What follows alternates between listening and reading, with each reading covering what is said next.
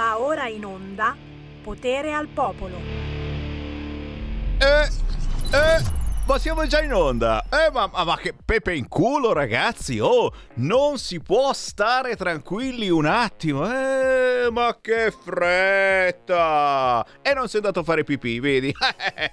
Il regista si è dimenticato di fare la pipì. E adesso che facciamo? Stiamo qui a aspettare? Eh, ormai siamo in onda, non si può più fare.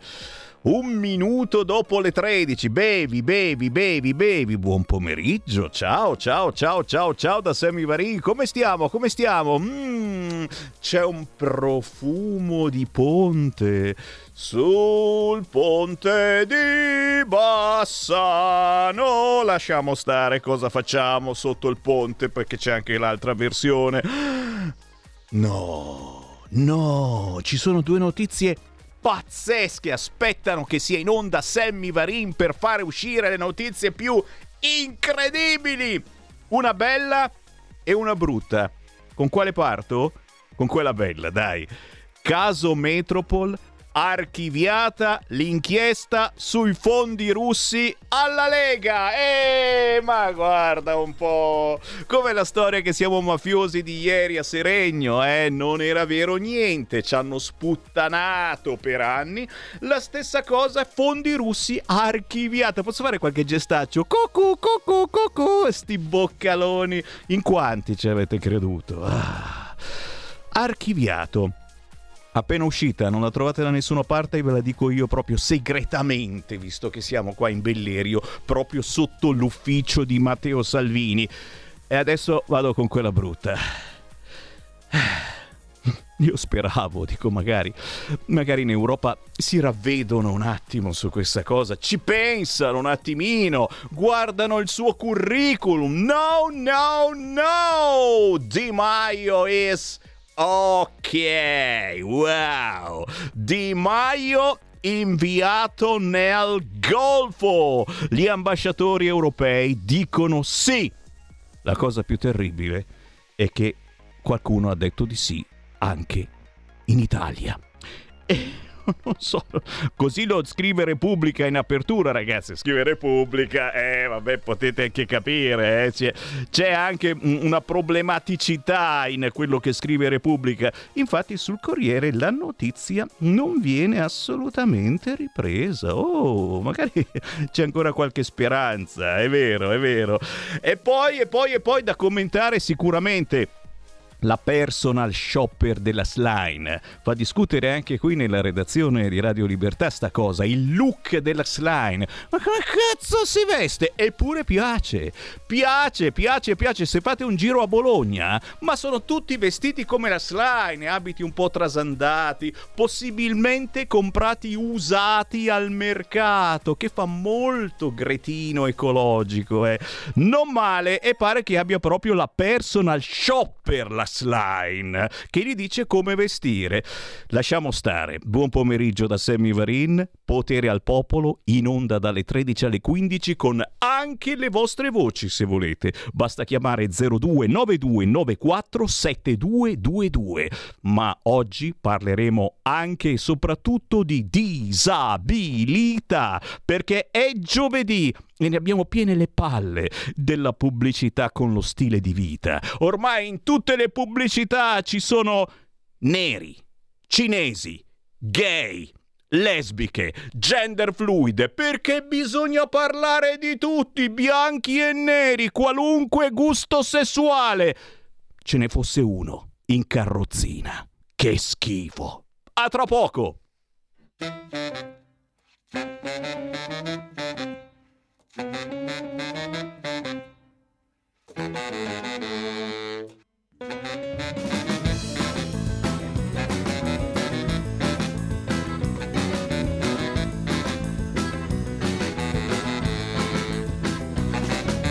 Dimmelo, dimmelo, dimmelo, non posso più aspettare.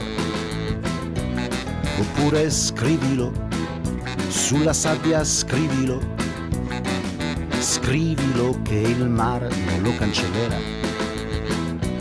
Sussurralo, sussurralo, sussurralo che il vento giammai lo ascolterà.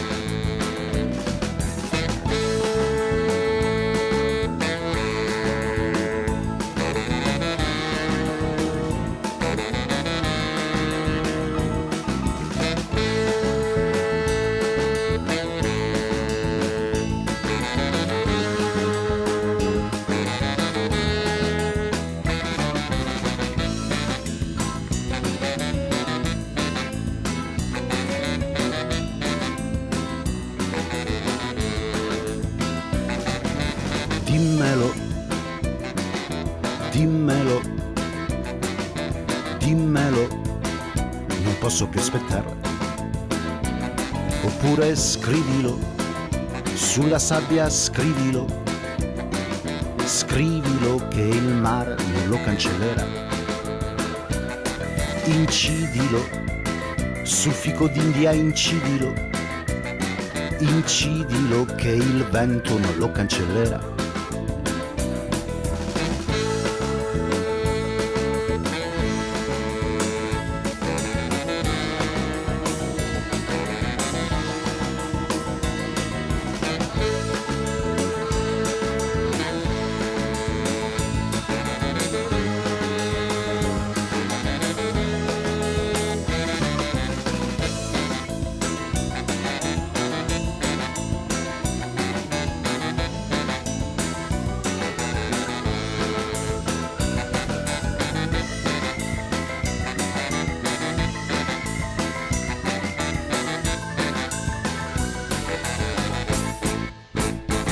Mi piace, mi piace Gerardo Balestrieri, questo lo terrò d'occhio, ve lo prometto, questo lo tengo d'occhio. Si intitola Dimmelo, la canzone di Gerardo Balestrieri è inserita nel suo ultimo Best Of, perché voi non lo sapevate neanche io, ma Gerardo Balestrieri è da più di quindici anni che fa dischi, concerti, teatro, viaggi, swing, echi zitani di zingari che non rubano, jazz, twist, canzoni per orecchie, pance, tacchi.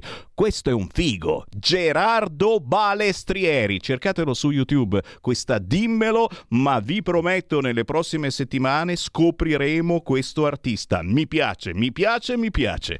E intanto sono otto minuti dopo la una del pomeriggio, o è ancora mattina prestissimo se mi seguite nella replica, S.VARIN in onda anche dalle cinque e mezza alle sette e mezza del mattino, terribilin. È giovedì e con me a condurre c'è anche il mio compagno, in senso buono, Andrea De Palo. Buongiorno a tutti, ciao Sammy. Eh, anche quest'oggi parleremo di disabilità collegandola all'attualità. Chiedo gentilmente alla regia se mi mostra il contributo che ho chiesto prima. La Schlein non ha inventato nulla. La moda del soprabito sgualcito e usato è del Tenente Colombo, come Grande. Potete vedere alle nostre spalle. Cioè, è una cosa vecchia di anni. Il buon Tenente Colombo aveva su sempre il solito impermeabile usato e, vedete, ehm, questo tu mi dirai come si ricollega questa cosa mh, con la disabilità. E si ricollega, perché a parte che ho avuto questa bella illuminazione di smentire che la Schlein abbia lanciato una nuova moda, perché ha copiato il buon Tenente Colombo che tutti apprezziamo, ma eh, anche sulla moda c'è un discorso da fare, nel senso che è emersa una, da una ricerca negli U K, dove probabilmente sono più attenti di noi, che ci sono persone con disabilità che non riescono a spendere i propri soldi, non perché non li hanno, ma perché specialmente nel campo della moda non trovano vestiti e prodotti adatti alle loro esigenze in termini di comodità, di, di, di, di, di, faci- di facilità di essere indossati, mh, proprio conformi alle loro, ai loro bisogni. E mentre noi in Italia pensiamo sempre a migrante, migrante, migrante, magari potremmo iniziare a pensare a creare del lavoro promuovendo aziende che vanno a, a soddisfare i bisogni delle persone con disabilità, perché domani potrebbe diventare disabile chiunque. Io adesso non lo dico con cattiveria augurando chissà cosa a qualcuno, ma eh, l'età va avanti e più va avanti più i problemi si fanno sentire, per cui forse dovremmo iniziare a fare business inclusivo e magari a far girare l'economia anziché continuare a spendere soldi per migrante, che io non ho ancora capito sta storia dell'etnopsicologo e non c'è ancora nessuno degli ascoltatori che mi ha chiamato per spiegarmi cos'è l'etnopsicologo. Per favore, sono tre giovedì che ve lo chiedo, qualcuno mi chiami e me lo spieghi. Cioè non si può spendere cinque milioni e cinquecentomila euro per creare un centro con l'etnopsicologo, anche perché se mi spiegano cos'è, mi danno cinque milioni e cinquecentomila euro, Sammy, andiamo io e te a farlo, scusa.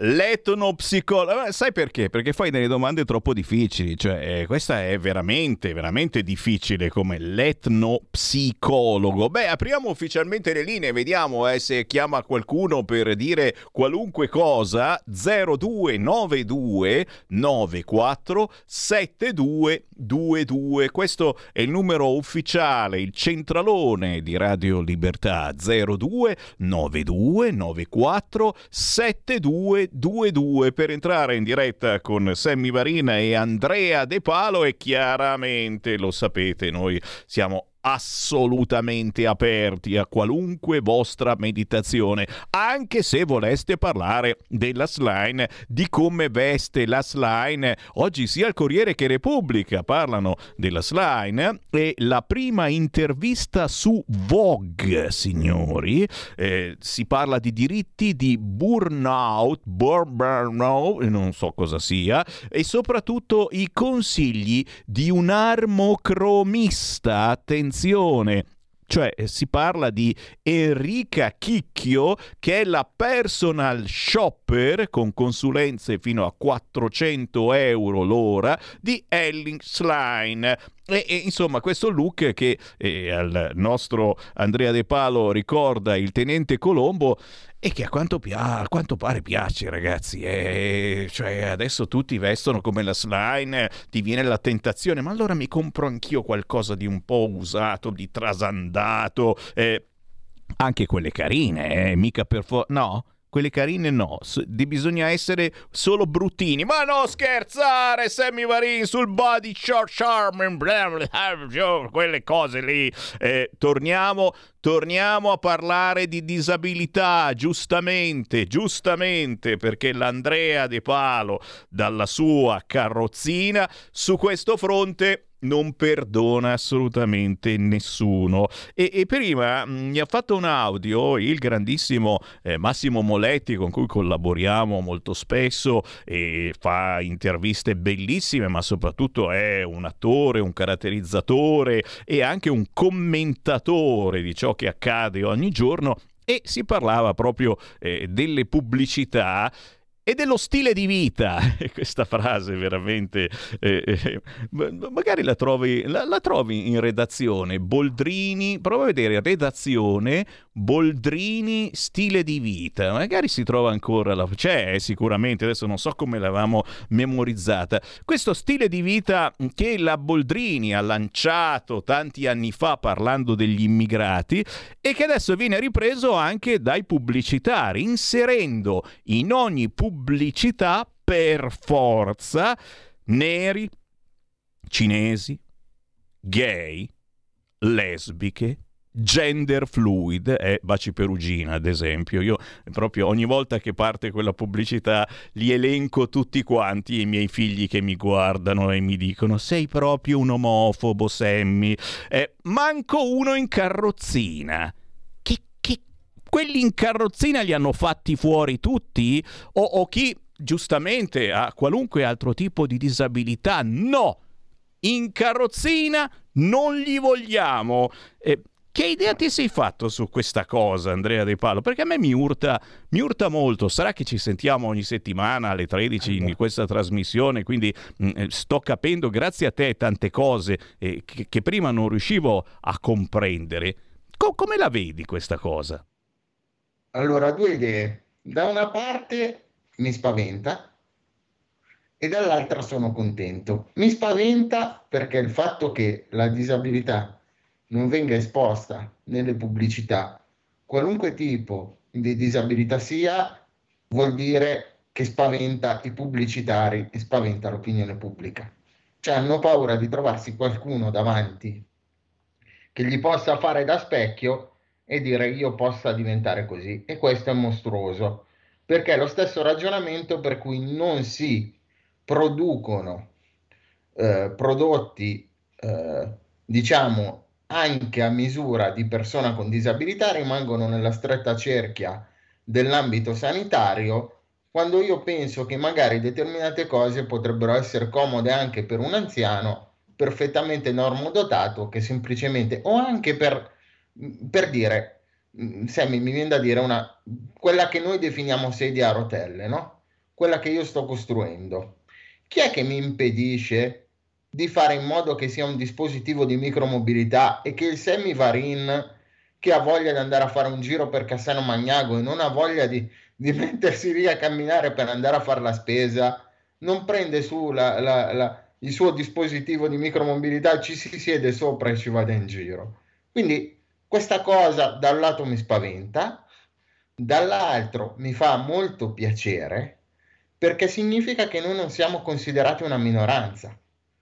Quindi io onestamente di essere considerato una minoranza al pari di un migrato, di un gay, di un transgender, che sono persone che continuano a dire che non si trovano bene nella loro condizione, a me fa solo che piacere, perché io sono una persona normalissima che ha dei limiti come ce li hanno tutti, perché io è vero, io non posso correre, ma sfido chiunque a fare le cose che so fare io, per esempio con un computer. Allora, se magari ci mettiamo davanti a un computer, la persona disabile è un'altra. Quindi io onestamente da una parte sono spaventato, dall'altra sono contento di non essere bollato come minoranza, perché non ho bisogno di essere difeso dal W W F. Non so cosa ne pensi tu, Sammy. Aspetta che ti passo una persona che ha qualcosa da dirti. Eh? Sentiamo, sentiamo. I migranti oggi sono l'elemento umano, l'avanguardia di questa globalizzazione, e ci offrono uno stile di vita che presto sarà uno stile di vita molto diffuso per tutti noi. Loro sono l'avanguardia di quello, dello stile di vita che presto sarà uno stile di vita per moltissimi di noi.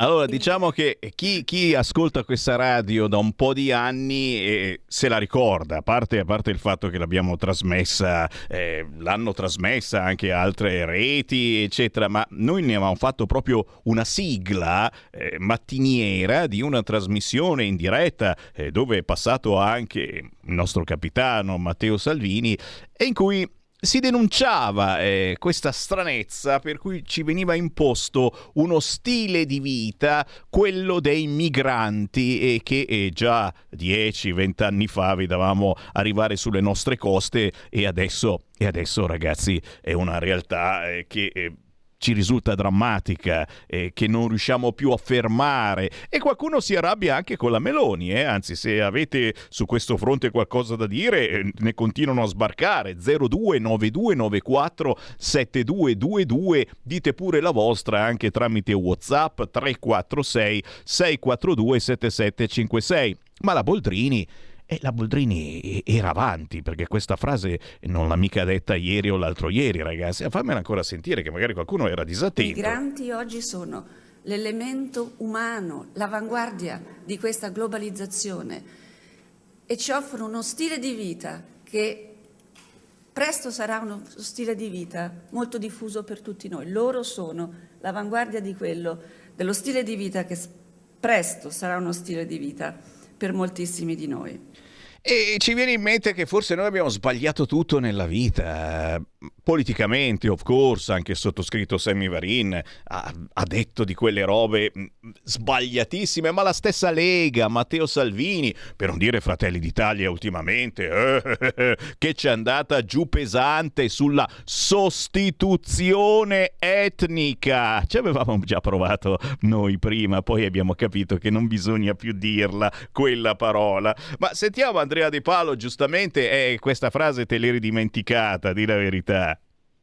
Ma allora, Sammy, io devo dire una cosa. Adesso probabilmente chiedo agli ascoltatori di farmi finire il discorso, perché se si limitano alle prime due parole pensano che la penso come la Boldrini, in realtà la penso al contrario. Il problema non è il migrante, perché anche noi italiani siamo stati migranti. Noi italiani siamo andati in Belgio, in Germania, in America. Io stesso eh, per motivi di salute ho dovuto lasciare l'Italia e andare a fare delle, te- delle terapie all'estero. Il problema è come ti comporti quando sei all'estero. Allora, noi, che io sappia, gli italiani che sono immigrati all'estero che conosco io sono tutte persone rispettabili, che hanno lavorato e che sono ancora là che lavorano.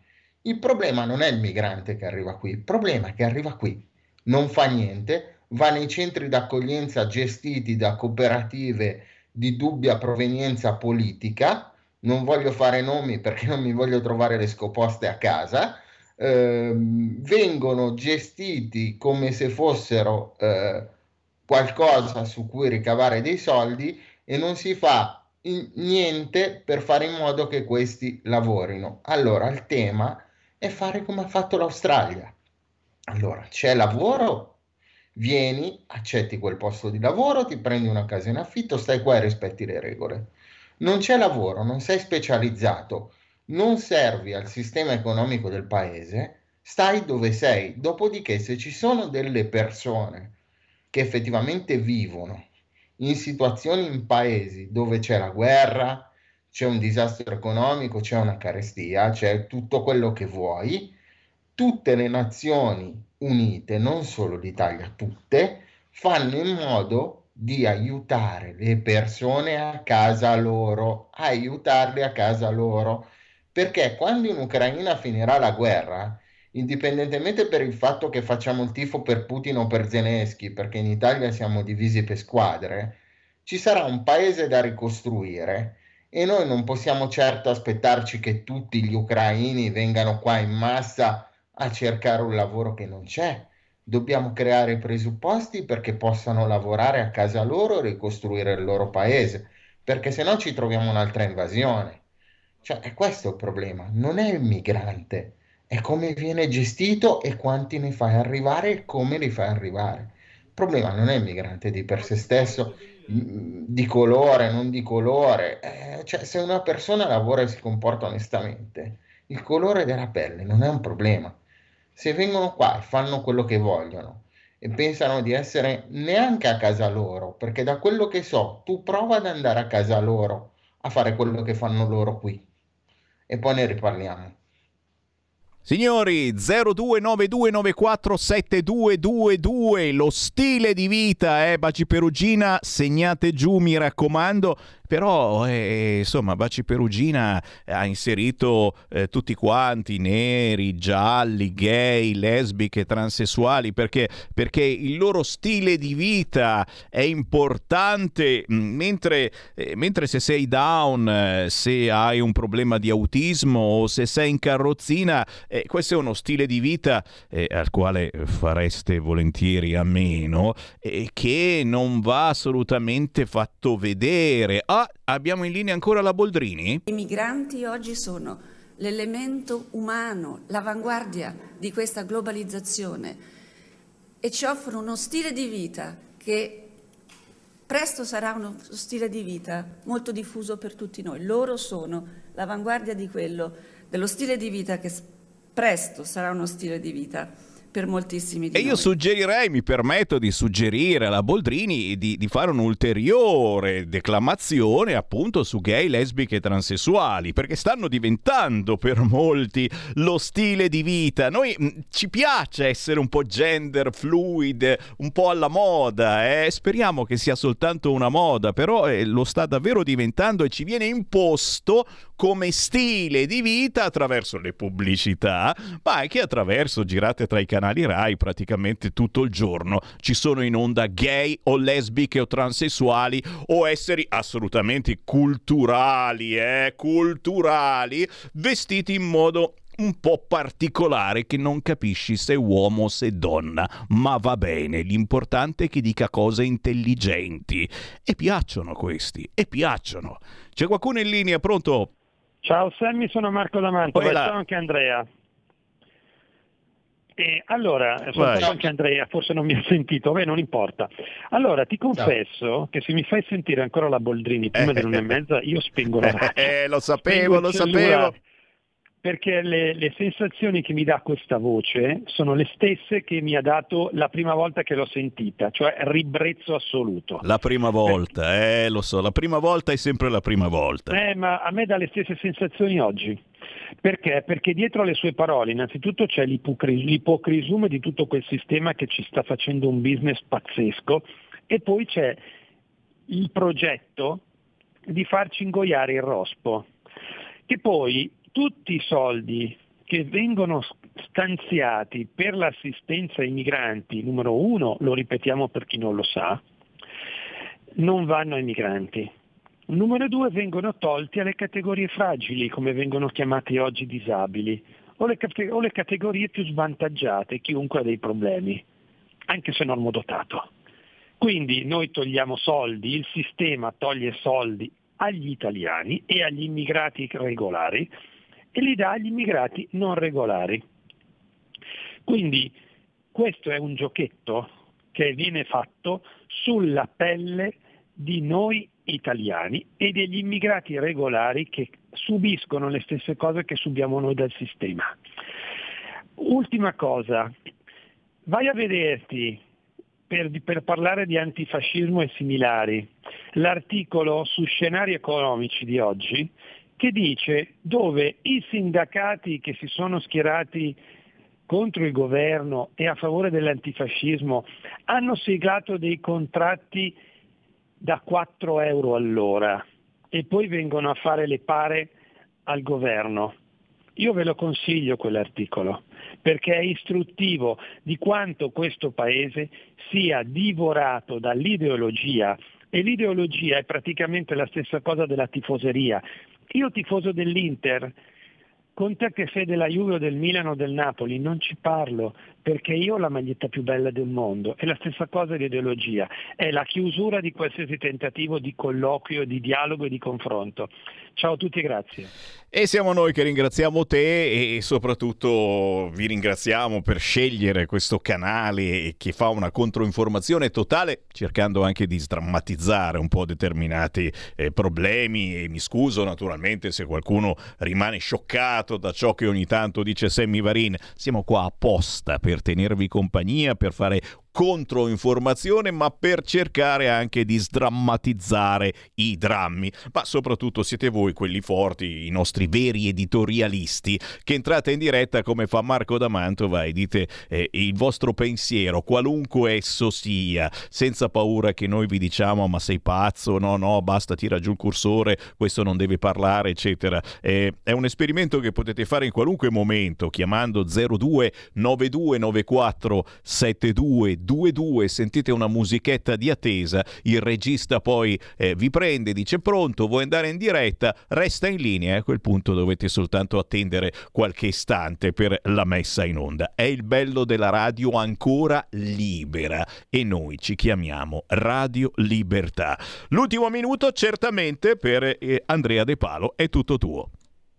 Ecco Sammy, allora, dato che in questo momento è troppo tardi per fare quello che avevo in mente, lo preannuncio e poi mi metto d'accordo con la regia per farlo per giovedì prossimo, perché a forza di sentire la dichiarazione della Boldrini a me è venuto in mente un vecchio film comico italiano, che non mi ricordo se erano Le Comiche o Pappa e Ciccia, quando Lino Banfi guidava l'aereo.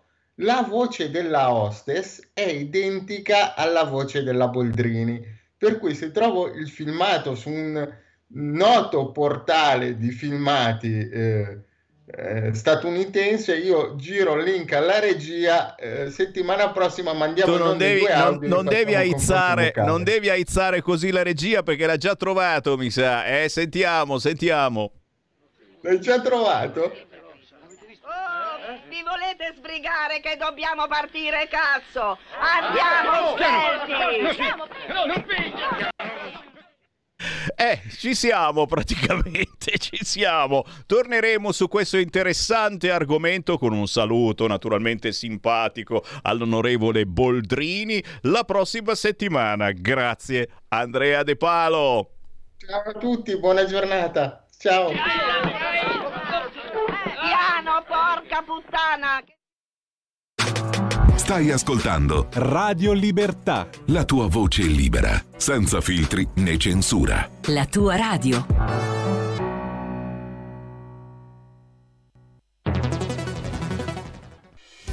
Quotidiano di Sicilia, il Quotidiano d'Italia, l'informazione che ribalta i luoghi comuni, una vera visione dei fatti, l'Italia vista da sud. Ogni siciliano che vive in Italia e nel mondo è una risorsa, è protagonista della crescita della nostra nazione.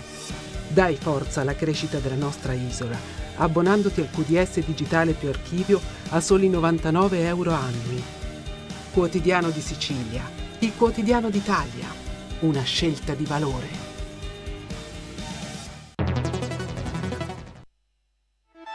Stai ascoltando Radio Libertà. La tua voce libera, senza filtri né censure. La tua radio.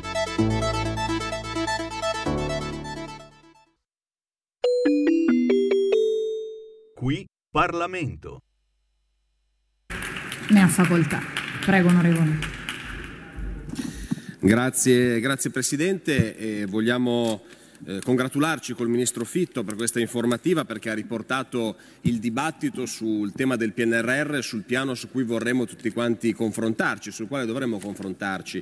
C'è un piano di realismo, di pragmatismo, che lascia da parte gli aspetti ideologici che hanno connotato molte delle discussioni che abbiamo sentito nelle ultime settimane e forse anche negli ultimi mesi su questo tema. Quasi come se ogni critica, ogni valutazione, ogni ipotesi di correzione, ogni presa di atto della realtà rispetto al principio sul P N R R si tramutasse automaticamente in una lesa maestà verso la Commissione europea, in un atto di mancanza di rispetto verso i territori che hanno bisogno di questi fondi, o addirittura in una critica preventiva ai governi che hanno preceduto questo governo. E così non è, così non è, però... Per fare un ragionamento compiuto è necessario sempre a questo punto chiarire un aspetto. Noi dobbiamo partire sempre dal presupposto che i soldi del P N R R non sono soldi gratis, non sono soldi che escono da una magica cornucopia che elargirà fondi per sempre a chiunque li chieda, ma sono dei soldi che vengono dati in parte, la maggior parte, a prestito e in parte con sovvenzioni. Io sono stato il primo. E la Lega è stato il primo gruppo, anche se eravamo all'opposizione, a congratularci con l'allora Presidente del Consiglio Giuseppe Conte, quando in quella trattativa, durante la fase pandemica con la Commissione europea e con gli altri paesi europei, si riuscì a iniziare ad abbozzare un'idea di debito comune, sicuramente migliore e preferibile come sistema di sostentamento per i paesi a quelli che erano gli strumenti che c'erano allora, come il M E S, che già aveva dato buona prova di sé in Grecia. Siamo stati i primi a riconoscerlo, ma questo non significa che il P N R R sia uno strumento che non possa essere criticato o che non abbia criticità. E allora guardiamole queste criticità. Diceva prima il collega Tabacci delle riforme. Beh, il tema delle riforme è un tema, perché prendere i soldi del P N R R ci vincola e vincola la politica nazionale a fare delle riforme che vengono decise altrove. E la nostra posizione è che ci sono sicuramente delle riforme necessarie di cui il nostro Paese aveva bisogno anche senza il pungolo europeo, e il codice degli appalti è uno di queste, che velocizzerà la realizzazione delle opere pubbliche e semplificherà le procedure, ma ce ne sono anche altre su cui un governo nazionale può avere legittimamente delle posizioni diverse. Il tema della concorrenza, in particolare quello dei balneari, è uno degli esempi più noti e più discussi. Quindi... Qui Parlamento.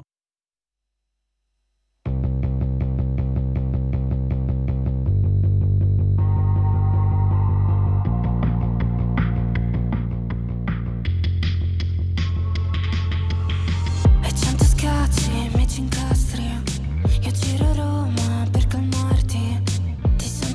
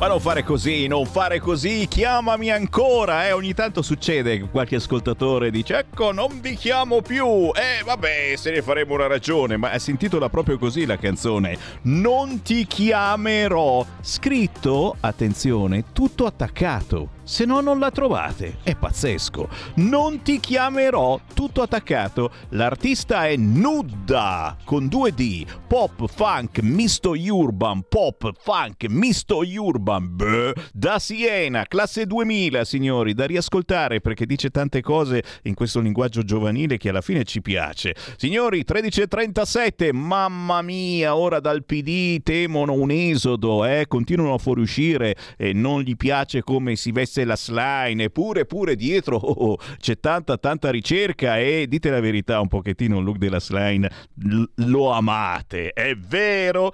Torneremo su questo argomento insieme alle ultime notizie del giorno, insieme al caso Metropol. C'è l'archiviazione sui fondi russi alla Lega, non era vero niente, ma soprattutto su Di Maio che è ufficialmente inviato nel Golfo. L'Unione Europea ha detto sì. Meno male che arriva il Focus Piemonte. Va ora in onda Focus Piemonte. Ma per par condicio lo facciamo a tutte e due, eh? Nel senso che si parla di elezioni amministrative, c'è qualcuno che si presenta come candidato sindaco e chiaramente dall'altra parte ce n'è un altro. Noi auguriamo buona fortuna a entrambi, però come, come cantava Claudio Baglioni, buona fortuna soprattutto a te che te ne vai, e quindi la speranza è che ci sia un cambiamento dove... Il quattordici e quindici maggio, signori, lo so che non lo sapete perché non ne sta parlando nessuno, si vota in seicento comuni italiani di ogni grandezza e a Pianezza, in provincia di Torino, si presenta candidata Lega centrodestra Sara Zambaia. Ciao Sara! Ciao Semmi, buongiorno a tutti. Grazie, grazie per essere con noi. Consigliere regionale della Lega in Piemonte, vicepresidente del Comitato per i diritti umani e civili, candidato sindaco a Pianezza in provincia di Torino, città di poco più di quindicimila abitanti. Prima di tutto, esatto. Sara, oh, eh, eh, che cosa rappresenti eh, nella tua candidatura? Eh, civismo e politica, buona politica, e naturalmente chi c'è dall'altra parte, perché scherzavamo sulla canzone di Claudio Baglioni, buona fortuna a te, ma buona fortuna anche a chi magari lascerà il posto a te, e quindi finora Pianezza da chi è stata amministrata. Vai Sara. Esatto. Allora, innanzitutto grazie come sempre, è sempre un grande piacere poter stare insieme qualche minuto. Grazie. E, ebbene sì, il quattordici e quindici maggio si vota, si vota anche a Pianezza, come hai detto benissimo anche tu, eh, io rappresento tutto il centrodestra unito, quindi la nostra Lega, Forza Italia e Fratelli d'Italia, e in mia rappresentanza poi ho anche eh, due liste civiche, una che si chiama Insieme per Pianezza, che è la nostra storica Eh, lista civica con cui abbiamo vinto nelle ultime tre tornate elettorali, e poi una lista, una lista civica nuova che si chiama Pianezza Civica, che è composta prevalentemente da persone giovani. È la prima volta che Pianezza va al voto con il regime sopra i quindicimila abitanti, perché siamo stati ufficialmente censiti al di sopra, e, e quindi è la prima volta che i cittadini pianezzesi vedranno ciascun candidato sindaco con più liste in supporto. Io, come appunto ti dicevo poco fa, eh, ho quattro liste in supporto. E la situazione, visto che mi hai detto chi c'è dall'altra parte, la situazione è sicuramente una situazione particolare, perché eh, io corro come centrodestra, dall'altra parte abbiamo sicuramente il candidato rappresentato dal centro-sinistra, quindi con i suoi simboli di partito del centro-sinistra, e poi abbiamo un candidato eh, civico che ha più liste di appoggio ma tutte civiche, e che è l'ex sindaco, perché ha scelto di non riconoscersi più all'interno del centrodestra, e quindi a lui e il suo patto civico auguriamo buonissima fortuna. E come, e come, anzi la rimettiamo da capo dopo la canzone di Claudio Baglioni. Esatto. Senti, ma, ma, ma, quindi, ma quindi l'entusiasmo, e perdonami chi ci sta guardando sul canale duecentocinquantadue del televisore, sui social stiamo trasmettendo foto carinissime con te insieme alla tua squadra, ma con un entusiasmo wow. incredibile, anche col Moltissimo. presidente della regione Moltissimo. Piemonte, insomma esatto. c'è un entusiasmo molto forte intorno Molto. alla tua candidatura, una candidatura appunto eh, di tutto il centrodestra e non soltanto, ma eh, la, la domandona che ti facciamo è eh, ogni politico è un po' un visionario, no? Ha una visione de- del futuro, cerca un attimino di, a, a volte troppo, eh? Insomma ci siamo passati e c'erano dei grandissimi politici all'interno della Lega, e citando ad esempio eh, Umberto Bossi, era, era troppo esatto. avanti, era troppo avanti per non ricordare poi il grandissimo Miglio, siamo ancora qui ad aspettare le macro regioni, a volte veramente esatto. ci si mette troppo. La visione di Sara Zambaia, tua e della tua squadra per Pianezza in provincia di Torino. Sara. Allora, noi innanzitutto abbiamo una squadra straordinaria, come dicevi anche tu, composta da sessanta candidati, e stiamo correndo veramente con tanto entusiasmo. Come ho detto anche nelle nostre varie serate di eh, presentazione, eh, noi non, non rappresentiamo una divisione, rappresentiamo una nuova opportunità. Tra i miei candidati peraltro ci sono tante persone che hanno già amministrato Pianezza assieme a me, perché io sono stata assessore proprio del comune di Pianezza prima di essere consigliere regionale, quindi la cosa buona è che conosciamo perfettamente la macchina pubblica, però eh, il nostro programma è completamente un programma di rilancio al cento per cento, perché Pianezza eh, comunque dopo dieci anni importanti, ma soprattutto dopo una fase di commissariamento da cui stiamo uscendo, ha bisogno realmente di una visione di eh, futuro, di entusiasmo. Eh, nuove opportunità per i giovani, nuove opportunità per il commercio, nuove opportunità per le aziende che vogliono investire sul nostro comune, che peraltro io vi invito a visitarlo perché è un bellissimo comune anche dal punto di vista culturale. Sulla cultura anche abbiamo tanti progetti in corso, eh, soprattutto per esportare anche un po' la bellezza e il modello di Pianezza.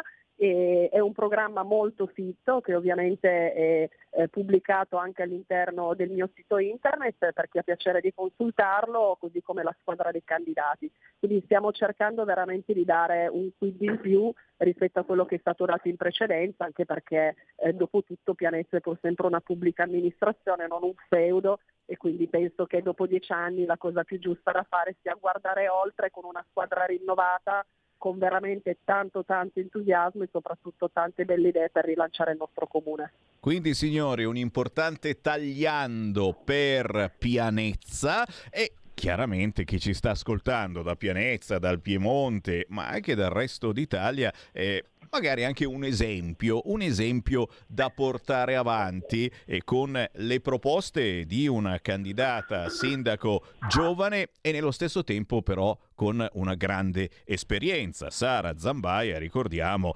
è consigliere regionale della Lega in Piemonte, ma soprattutto ti sei distinta in questi anni di politica per delle idee molto positive su vari fronti. Se vuoi fare qualche esempio proprio per chi non ti conosce, eh, sarebbe il caso, mentre certo. mi stanno arrivando anche WhatsApp al tre quattro sei sei quattro due sette sette cinque sei, poi magari te ne leggo qualcuno, e eh, vabbè, anche i cuoricini, d'accordo, come al solito, eh, abbiamo sempre eh, la, la clac. Sempre apprezzati. Senti Sara, cosa hai portato avanti in, in questi anni dal punto di vista locale ma anche dal punto di vista regionale? Allora, eh, come legislatore regionale, perché poi noi consiglieri regionali siamo dei legislatori, l'ambito che seguo maggiormente è l'ambito sanitario e tutto il fronte della disabilità. Quindi ora in questa fase di candidatura e di stesura del programma su Pianezza, proprio sul tema della disabilità e dell'inclusione abbiamo fatto un grande lavoro e abbiamo voluto costruirlo con eh, le associazioni che vivono queste tematiche nel quotidiano, proprio perché il programma che in generale a trecentosessanta gradi abbiamo strutturato è innanzitutto un programma sostenibile, perché poi eh, i programmi elettorali possono essere bellissimi ma devono essere sostenibili, perché sennò diventano solo un po' delle buffonate elettorali. Siccome abbiamo uno stile insomma a cui io tengo molto, che è quello di essere innanzitutto una scelta di coerenza e di sostenibilità e di trasparenza, eh, il nostro programma in verità contiene proprio un qualcosa che si può tranquillamente realizzare, e la cosa bella è che sono le eh, richieste proprio da parte dei singoli mondi della nostra società che compongono il tessuto pianezzese, tra cui l'inclusione. E quindi quello è un tema che mi unisce sia come consigliere regionale che oggi come candidato sindaco, e spero come sindaco fra, fra qualche settimana. Altro tema a cui tengo moltissimo è quello del, delle attività produttive, del commercio, della possibilità di fare nuovi investimenti su Pianezza e di potenziare quello che già abbiamo. Eh, non a caso venerdì ventotto alle ore quindici sarà presente in una delle aziende della nostra eh, grande e peraltro molto prestigiosa zona industriale il ministro Pichetto, unitamente all'assessore regionale alle attività produttive, proprio perché eh, stiamo cercando anche di organizzare degli eventi come se fossimo già un'amministrazione in carica, e quindi ci tengo che eh, soprattutto le grandi aziende, eh, magari multinazionali, che comunicano quindi già con i tavoli di governo, abbiano la possibilità di farlo in modo ancora più sinergico e soprattutto diretto dire- direttamente qua su Pianezza. E eh signori, è la famosa squadra che vi dicevo, è fare squadra eh, dal punto di vista locale, nella città, regionale, nella regione e nazionale, eh, con un governo di riferimento che effettivamente possa rispondere. Questa è la squadra importante che dobbiamo fare in questi mesi, in attesa, in preparazione della squadra ancora più importante che potremo fare se arriverà il vostro voto l'anno prossimo, con le elezioni europee, quindi cambiando, ristrutturando il Parlamento europeo e magari la stessa Commissione europea. Intanto stanno arrivando WhatsApp al tre quattro sei sei quattro due sette sette cinque sei, ma siamo in diretta alle tredici e quarantasei. Chi vuole entrare può tranquillamente chiamare lo zero due nove due nove quattro sette due due due su qualunque argomento. Il bello della nostra radio è che vi ascolta. Con noi Sara Zambaia, consigliere regionale della Lega in Piemonte, ma anche candidata a sindaco a Pianezza in provincia di Torino. Certo, ci sono molte polemiche eh, sulla famosa frase di Lollobrigida, ma ancora di più ne sono uscite eh, con la vignetta pubblicata oggi sul Fatto Quotidiano. Ha fatto arrabbiare moltissimo la Meloni, ma un po' tutto il centrodestra. E eh, una battuta te la chiedono i nostri ascoltatori eh, sulla sostituzione etnica e, e, e poi eh, la risposta che indirettamente ha dato il cattivissimo Giorgetti eh, su Libero oggi in prima pagina: il governo della famiglia, niente tasse a chi ha dei figli. E, e, il piano shock di Giorgetti, scrive il Libero, contro la denatalità, e, e Bitonci che propone detrazioni da diecimila euro per ogni bimbo o ragazzo fino a ventuno anni, una, una cosa criticata naturalmente dal Partito Democratico. Come hai visto tu questa ennesima polemica riguardante la denatalità e il fatto che ce l'abbiamo ancora una volta volta con i poveri migranti, secondo il Partito Democratico, Sara?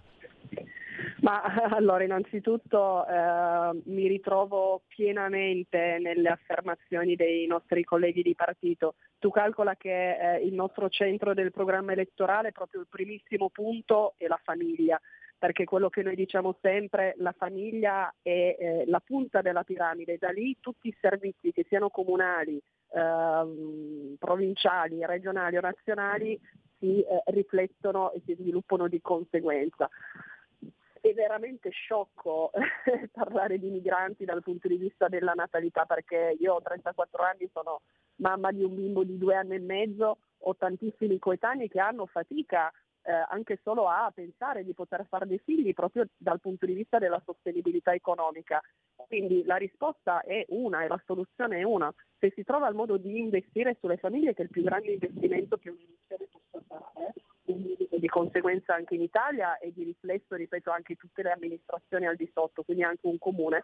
Se si punta sulle famiglie, ripeto, e se si mettono i giovani soprattutto nella condizione di poter far famiglia anche a livello economico, il problema della natalità si risolve. Non si può certo pensare di ribaltare le sorti della natalità in Italia eh, sfruttando i, i migranti, quello nel modo più assoluto. Quindi chi, chi fa politica in tal senso fa una politica sciocca, soprattutto perché non ha evidentemente ben capito dove viviamo, e attualmente viviamo pur sempre in una nazione che purtroppo negli anni, soprattutto quando a guidarla c'è stato il centro-sinistra o politiche similari, non è stato in grado di mettere soprattutto le giovani famiglie nella condizione di poter eh, far dei figli effettivamente, e le famiglie che hanno già dei figli nella condizione di poter strutturare la loro vita anche economicamente in modo più sereno. Insomma, avete capito che con queste elezioni amministrative, ricordiamo, il quattordici e quindici maggio si vota a Pianezza, ma in moltissime altre realtà locali.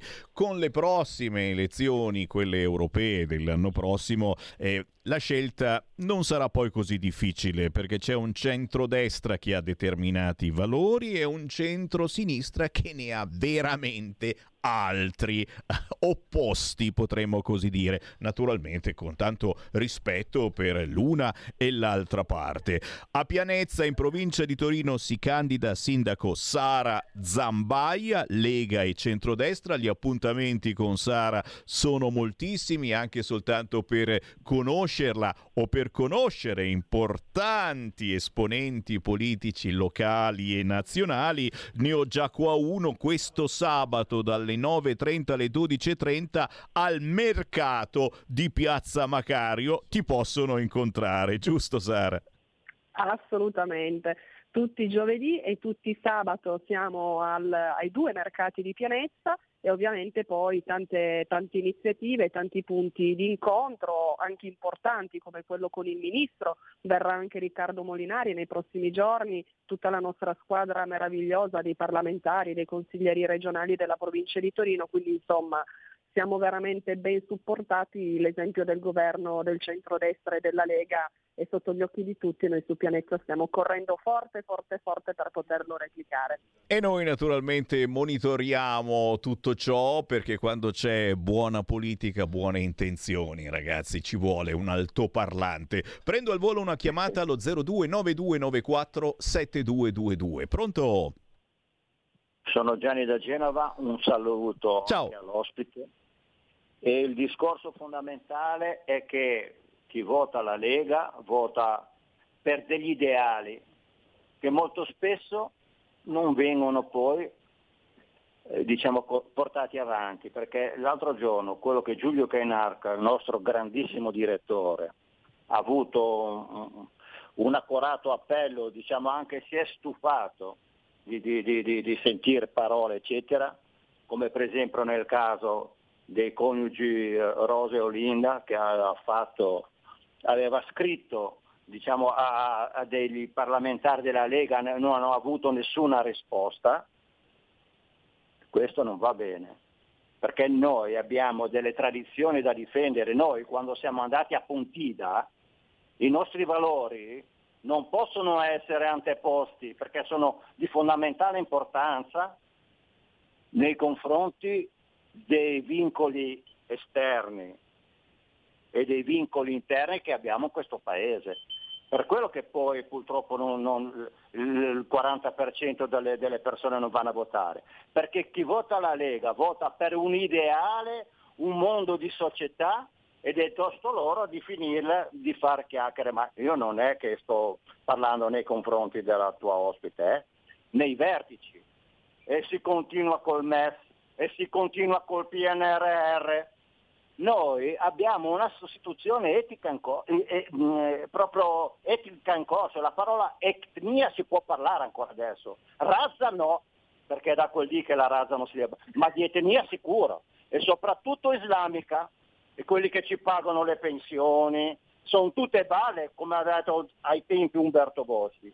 Abbiamo un costo elevatissimo, e bisogna fare gli interessi del nostro paese, perché nel nostro paese ultimamente, grazie alle po- politiche etero-diretti, noi come, come, come Stato abbiamo speso più di cento miliardi, naturalmente dovuti, per aiutare le piccole e piccolissime imprese, perché non abbiamo fatto gli interessi del nostro Paese, perché gli americani fanno i loro interessi, ma, ma l'Europa non fa gli interessi dei vari e singoli popoli. Grazie, e questo è il grido di dolore anche di una bella fetta di elettorato della Lega e del centrodestra, ma ricordiamolo, Sara, effettivamente anche le polemiche di questi ultimi giorni, di queste settimane, sul fatto che la Lega e il centrodestra vogliono dare una stretta a tutta questa immigrazione, bisogna sempre specificarlo, eh, perché c'è sempre qualcuno che poi si, si fa strane idee in testa.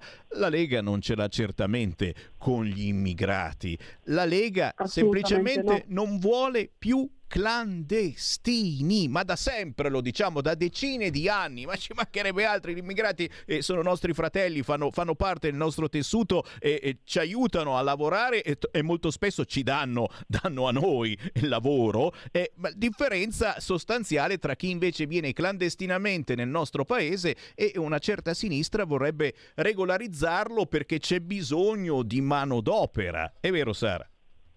È proprio così, guarda, io come vicepresidente del Comitato Diritti Umani vi dico solo più questo perché poi purtroppo vi devo, vi devo salutare, però collaboro moltissimo proprio con le comunità internazionali. Vi posso assicurare che eh, nelle comunità anche africane ci sono persone che sposano l'ideale della Lega, con cui peraltro collaboro molto, proprio perché non si possono assolutamente paragonare le persone che vengono qui e che vivono in Italia e fanno di tutto per far crescere il nostro tessuto, che è lo Stato poi nuovo dove hanno scelto di vivere, e non si possono assolutamente paragonare con coloro che invece vengono qui in modo clandestino e spesso purtroppo cadono nella trappola della delinquenza, dello spaccio, della prostituzione, insomma di tutto ciò che costituisce un grave problema e di conseguenza una grave piaga sociale. Quindi ehm, bisogna veicolare anche la giusta informazione in tal senso. Chiunque venga qua per far crescere eh, la nostra società è assolutamente eh, più che benvenuto, ma ripeto, non si può certo pensare invece di far venire clandestinamente le persone per poi, come hai detto anche tu, sfruttarle dal punto di vista della manodopera a basso costo. Quella è una vigliaccata, non certo dire eh, che siamo contro i clandestini, perché ripeto è una gigantesca eh, bugia, cioè nel senso contro, il cland- contro i clandestini sì, ma non assolutamente contro le persone straniere, perché chiunque in Italia è assolutamente il benvenuto. E come, e come, e come, si fa squadra anche con loro ormai quotidianamente, certo, e positivamente. Sara Zambaia, buon lavoro, buona politica e naturalmente ci sentiamo tra qualche settimana per, sono certo, buone notizie. A presto Sara. Grazie Sammy, grazie e buona giornata a tutti. Buona giornata, buona campagna elettorale naturalmente a Sara Zambaia per Pianezza Torino, ma per tutti coloro che ci stanno mettendo la faccia in queste settimane. Ricordiamo il quattordici e quindici di maggio si vota in molte realtà locali, un voto amministrativo assolutamente sommerso, direi quasi sconosciuto a gran parte degli italiani che eh, a quanto pare devono pensare ad altro, alle polemiche sulla sostituzione etnica e non invece al proprio territorio. Siamo sicuri che il centrodestra, se, se il centrodestra vincerà le elezioni europee, la musica cambierà? Insinua Giusi. In Italia al momento sembra ci sia solo una continuazione del governo Draghi. Ullala! Non lo dico per Matteo, che è il più sincero e pulito di tutti, ma per la spregiudicata Premier e il Berlusca, che sono solo dei servi di Washington, che in cambio blinda le loro poltrone. Oddio, insomma, è un po' esagerato, però però è a volte una meditazione che viene, è, anche se il mio parere è che semplicemente la Meloni sta sorridendo a questa Europa, eh, perché se non gli sorridi ti becchi le mazzate che arrivano comunque, attenzione, eh, arrivano comunque le mazzate nonostante gli sorridiamo. Guarda qua sul Corriere, diritti L G B T, l'Europarlamento condanna l'Italia. Eh, ogni settimana ne arriva una dall'Europarlamento e eh. tu dici eh, ma è l'Europa che... No, attenzione, non è l'Europa, è l'Europarlamento che è gran parte di sinistra, che questa volta ci condanna sui diritti L G B T. È passata una mozione che critica la diffusione di retorica antidiritti da parte di alcuni influenti leader politici, retorica antidiritti. Capite che non si può più parlare, e non è passata la legge Zan. Tu pensa se passava la legge Zan. Poi vabbè, eh, eh, visto che stiamo parlando di Europa, non faccio finta di niente, ma eh, è, uscito, è uscita la bozza sulle caldaie a gas. Lo stop dal duemilaventinove, oh, dal duemilaventi, oh mamma mia, adesso c'è mio padre, mamma mia che deve cambiare la caldaia, oh signora, adesso deve comprare quella energia atomica, no? Ecco la bozza del regolamento europeo che blocca la vendita di caldaie a gas dal duemilaventinove, come faremo? Come farà papà Varin? Eh, ne compriamo una usata, te la compro io, guarda. Ci fermiamo, ma torniamo tra pochissimo. Stai ascoltando Radio Libertà, la tua voce libera, senza filtri né censura. La tua radio. Coming Soon Radio, quotidiano di informazione cinematografica. zero uno Distribution presenta Musica. Il tuo film è un film sovversivo. Pier, non esagerare, dai. Eh sì, sovversivo. Il Sol dell'Avvenire, il nuovo film di Nanni Moretti, dal venti aprile al cinema. Un baffuto umano è arrivato nel regno dei funghi. Venite a scoprire. Noi fermeremo Bowser. Come? Guardaci, siamo adorabili. Super Mario Bros. Il film. Andiamo Mario, la nostra avventura comincia ora. Da mercoledì cinque aprile solo al cinema. Let's go. Torna al cinema una storia senza tempo. Tre duelli in tre ore con i tre moschettieri. Esuberante, ironico e spettacolare. Athos può uccidermi per primo, Porthos per secondo e Aramis per ultimo. Vi prego di scusarmi se non accontenterò tutti. Non lo sopporto. I tre moschettieri, D'Artagnan, dal sei aprile solo al cinema.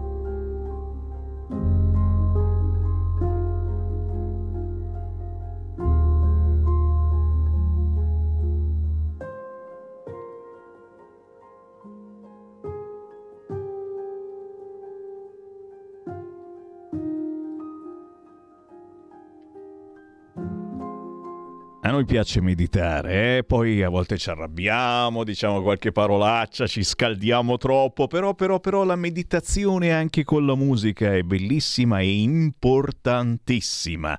Verità sospese, si intitola così l'ultimo pezzo di Davide Faisiello con Edoardo Gastaldi, che ormai conosciamo perché abbiamo ascoltato molto spesso le sue composizioni. Verità sospese, Davide Faisiello e Edoardo Gastaldi, piano, ambient e modern, tutto questo su Radio Libertà. Va ora in onda Focus Marche. E io naturalmente do il buon pomeriggio a tutti coloro che hanno acceso in questo momento la propria radio. Vi tengo informati anche sulle ultime notizie, ci mancherebbe altro. Di Maio inviato nel Golfo, gli ambasciatori europei dicono sì, ma c'è ancora, c'è ancora qualche possibilità lontana che eh, l'ultima decisione deve arrivare proprio eh, dal, dal Consiglio europeo, e il Consiglio europeo potrebbe dire di no. No, ma perché facciamo il tifo perché non divenga eh, inviato nel Golfo? Non capisco veramente. E poi il caso Metropol, archiviazione sui fondi russi alla Lega. E questa è una notiziona, anche se lo sapevamo già, era già nell'aria e noi era da anni che dicevamo che la Lega non c'entrava proprio niente. Ed eccolo qua già il cartello apparso sui social di Matteo Salvini. Archiviata l'inchiesta sui fondi russi del caso Metropol, la sinistra chiederà scusa alla Lega, punto di domanda, e il comunicato. Salvini, sui fondi russi aspettiamo scuse e facciamo querele. Il commento del leader della Lega dopo l'archiviazione. Archiviata l'inchiesta sui presunti fondi russi del caso Metropol, adesso aspettiamo le scuse di tanti e prepariamo le querele per molti. Questo è il commento apparso pochi minuti fa su Twitter del leader della Lega e ministro delle infrastrutture Matteo Salvini. Si ritorna online con i nostri Focus e a quest'ora del giovedì tocca al Focus Marche. Grazie per essere con noi. Ritorna su Radio Libertà la consigliera della Lega, Consiglio regionale Regione Marche, Anna Menghi. Ben ritrovata. Ciao Semmi, buon, un saluto a tutti gli ascoltatori. Grazie per il tuo sempre festoso festosa accoglienza, grazie. Ah, qui lo sai, eh, si fa sempre festa, poi siamo sempre arrabbiati, si fa per dire, no? No, no ti, ti, ti, ti sparo, ti sparo l'ultima arrabbiatura di cui abbiamo parlato anche prima, perché sai che il giovedì è combinazione, ma è proprio il giorno in cui cerchiamo di parlare soprattutto di disabilità e lo faremo anche con te tra pochissimo. Abbiamo aperto sì. la nostra puntata oggi alle tredici eh, parlando e anche un po' scherzando, perché lo sai, è un po' anche il modo di fare di Semmi Varin, di questa trasmissione, cercare di sdrammatizzare quelli che a volte sono drammi o che sono stili di vita, e scherzavamo sul fatto che negli ultimi mesi eh, le pubblicità in televisione eh, sono cambiate inserendo forzatamente determinati personaggi. Ormai in tutte le pubblicità ci sono venuti in mente quella dei Baci Perugina, ma non soltanto, anche nelle fotografie di moda eccetera. In tutti gli spot ormai appaiono eh, persone di colore, eh, cinesi, ma anche di altri gusti sessuali, gay, lesbiche, gender fluide, devono apparire assolutamente tutti. Chi manca? Chi manca all'appello? E, e, e non, vorrei, non vorrei dirlo, però lo devo dire, proprio chiunque abbia un qualunque tipo di disabilità, è una persona down, una persona eh, che, che, che abbia qualunque Un auti- chi ha un problema di autismo, signori, e quanti ne abbiamo ospitati anche qui nei nostri studi, abbiamo riso e scherzato insieme. Eh, chi è in carrozzina, completamente dimenticato il mondo dei disabili, quasi si volesse nascondere un disabile perché non bisogna farlo vedere, mentre, mentre e chi ha altri gusti sessuali li vediamo tranquillamente in televisione, soprattutto sui canali Rai, hanno loro in mano il palinsesto. Eh, chiaramente Cerchiamo di sdrammatizzare scherzandoci, ma mica poi tanto. Anna Menghi. Eh, già, hai perfettamente ragione, Sammy, perché eh, purtroppo questa è una storia di lunga data nel nostro paese. A livello culturale le persone disabili facciamo fatica ancora a farle emergere, a farle esistere, ma io ti posso anche testimoniare il mio impegno sulla disabilità ormai ultra trentennale. Ti posso garantire, sicuramente l'ho già detto anche a questi eh, microfoni, che se io ho guardato con attenzione nel duemilaquattordici la Lega di Matteo Salvini era perché eh, la Lega è stato l'unico partito che ha rimesso la disabilità nell'agenda politica nazionale, anzi le disabilità, perché il mondo delle disabilità è veramente fatto di tantissime sfaccettature, di tante persone che aspettano in questo paese di mh, emergere. Come dice il nostro ministro Locatelli, eh, dobbiamo far emergere i talenti, tutti, non solo quelli del, dei nostri giovani senza disabilità, ma anche e soprattutto di quelli con disabilità, perché ricordo a tutti che l'articolo tre della Costituzione, secondo comma, non l'abbiamo fatto noi, eh, compare da tantissimi anni nella nostra Costituzione, parla del dovere quasi di un diritto eh, diciamo fondamentale affinché lo Stato rimuova gli ostacoli per consentire a tutti i cittadini, a tutti i cittadini di potersi esprimere, di poter dare il loro contributo. Beh, questo nel duemilaventitré ancora facciamo fatica a farlo e, e, e voglio dire veramente grazie alla Lega e grazie all'attuale ministro Locatelli, ma non solo, anche all'attuale, alla, ai ministri precedenti che grazie alla Lega abbiamo individuato come ministro per le disabilità, che hanno fatto tantissimo lavoro, ma tanto ce n'è ancora da fare. Anzi, consentimi anche di, mh, eh, eh, è notizia, appariva adesso, no, sullo schermo, eh, è, è un lavoro di tutto il governo, anche, e voglio sottolineare, il nostro, diciamo, commissario regionale, poi consentimi una piccola digressione, eh, ci comunicava che il ministro delle infrastrutture e trasporti, che mi pare si chiami Matteo Salvini, eh, ha dato alla regione Marche, chiaramente finanziando tutte le regioni italiane, la legge tredici ha dato ben un milione trecentonovantacinquemilasettecentocinquantatré euro per finanziare la, leg- la legge tredici sull'abbattimento delle ba- barriere nelle, nelle abitazioni private. Consentimi, Sammy, una, una parentesi molto breve, perché non so, quando capito da te c'è sempre qualcosa di particolare. L'ultima volta era il compleanno di Matteo. Oggi ho l'occasione di poter da te salutare il nostro eh, commissario, già commissario regionale, no, l'onorevole Marchetti, e ringraziarlo per il lavoro fin qui svolto e di dare il benvenuto a, al commissario, al nuovo commissario regionale marchigiano eh, Mauro Lucentini. Quindi consentimi se approfitto da questi microfoni perché per noi è un cambio, abbiamo un, diciamo, un marchigiano e avremo probabilmente presto il nostro congresso regionale eh, che ci porterà a eleggere il nostro segretario regionale. Bello, bello, bello, bello perché comunque conosciamo anche Mauro Lucentini, gran bella persona in gamba e quindi eh, siamo, siamo sempre contenti quando ci sono dei, dei, bei, dei bei pezzi di leghisti a portare avanti un cambiamento. Oh, aspetta che faccio una digressione anch'io, già, che non c'entra niente dirai tu, però, però mi, mi, hai tirato in ballo e allora balliamo. Eh, devo salutare un altro personaggio.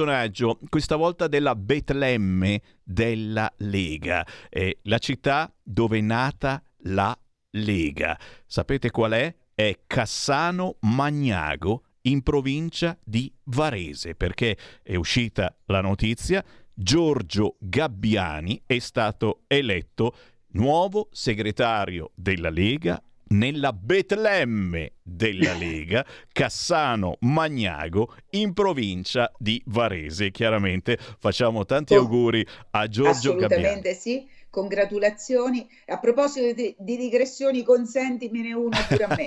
Allora, nelle Marche, caro Sammy, questo ho avuto modo due anni fa di dirlo anche a Matteo Salvini, eh, lui non lo sapeva, negli anni Ottanta, quando c'era un sindaco democristiano, che purtroppo oggi non c'è più, in un piccolo comune delle Marche, Loro Piceno, questo sindaco democristiano partecipava alla adunata, eh, all'adunata della Lega insieme ad una persona che ancora c'è, eh, quindi sulla Piana, dove io purtroppo non sono ancora mai venuta, ma ci sarà prima o poi la prima volta, e, e quindi eh, anche nelle Marche forse un seme è stato gettato tantissimi anni fa. E questa è una cosa bellissima e che riguarda tanti personaggi, eh, ogni tanto le facciamo queste digressioni parlando di passato, tanti personaggi sparsi qua e là per l'Italia, anche nelle isole, in Sicilia, in Sardegna, eh, ci sono dei, dei, dei coraggiosi leghisti che erano leghisti proprio quando ti guardavano in modo pazzesco se parlavi di Lega. Anch'io stesso che ti parlo, eh, sono una tessera del millenovecentottantasette, e quando appunto essere leghista, sinceramente quando ho fatto la tessera non l'ho detto a mio padre perché avevo paura che mi scacciasse di casa, ero appena maggiorenne. O, o prendiamo, prendiamo una chiamata allo zero due nove due nove quattro sette due due due, sempre bello eh, chiacchierare e parlare di passato, ma parlare anche di presente, perché come vedete la Lega è attiva più che mai, non soltanto al nord ma anche nel resto d'Italia e soprattutto su determinate eh, situazioni che vengono troppo spesso dimenticate da altri movimenti. Prendiamo una telefonata in attesa e mi scuso per l'attesa. Pronto? Ma buongiorno Presidente, sono Sergio da Bordano. Ciao Sergio. Volevo, salut- Ciao. Volevo salutare la consigliera delle Marche. Buongiorno signora. Buongiorno, Volevo grazie. Fare... Buongiorno, volevo fare anch'io una digressione spirituale se posso. E eh vai, vai, siccome digressione avete, spirituale. Siccome, sì, siccome avete parlato di Betlemme, allora io eh, volevo dire alla consigliera delle Marche che l'anno scorso ho visitato le Marche e ho visitato parecchi santuari essendo io devoto della Madonna di Fatima. Ecco, allora il quattordici e quindici maggio che ci saranno le elezioni politiche, il tredici maggio invece sarà il giorno dell'apparizione della Nostra Signora de Fatima.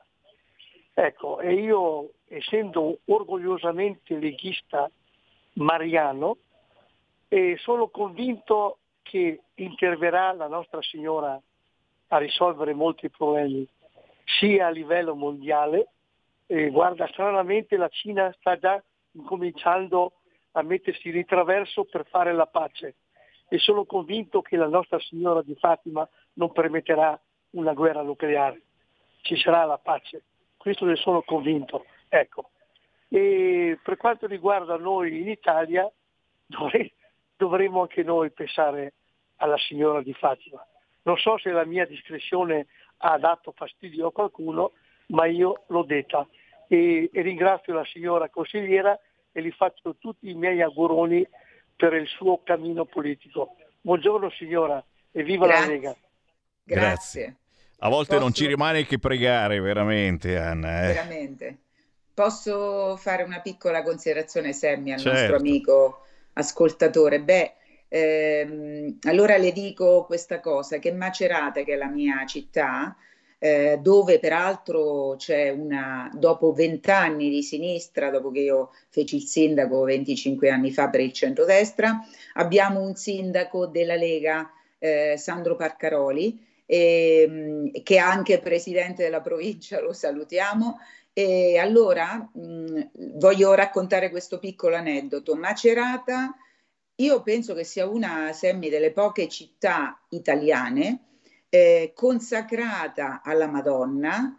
eh, Macerata in particolare è devota alla Madonna della Misericordia perché liberò Macerata dalla peste, e è consacrata con, eh, alla Madonna con delibera del Consiglio Comunale, di cui abbiamo eh, recentemente festeggiato l'anniversario.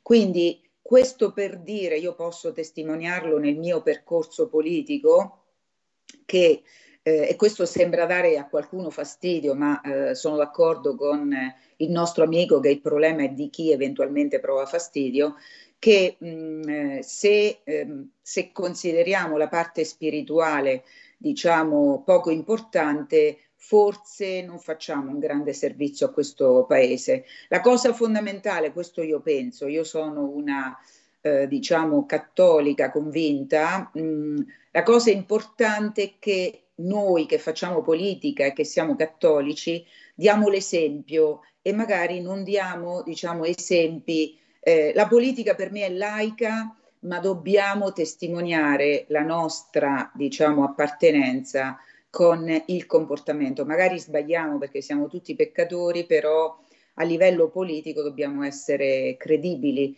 e quindi questo credo sia un po' il richiamo. E chiudo dicendo al nostro amico che le Marche sono terra di monasteri e di grandi eh, santuari, tra cui voglio ricordare quello della Madonna di Loreto, a cui eh, le Marche sono legate, perché il dieci di dicembre, che è la festa della Madonna di Loreto, è anche la festa delle Marche.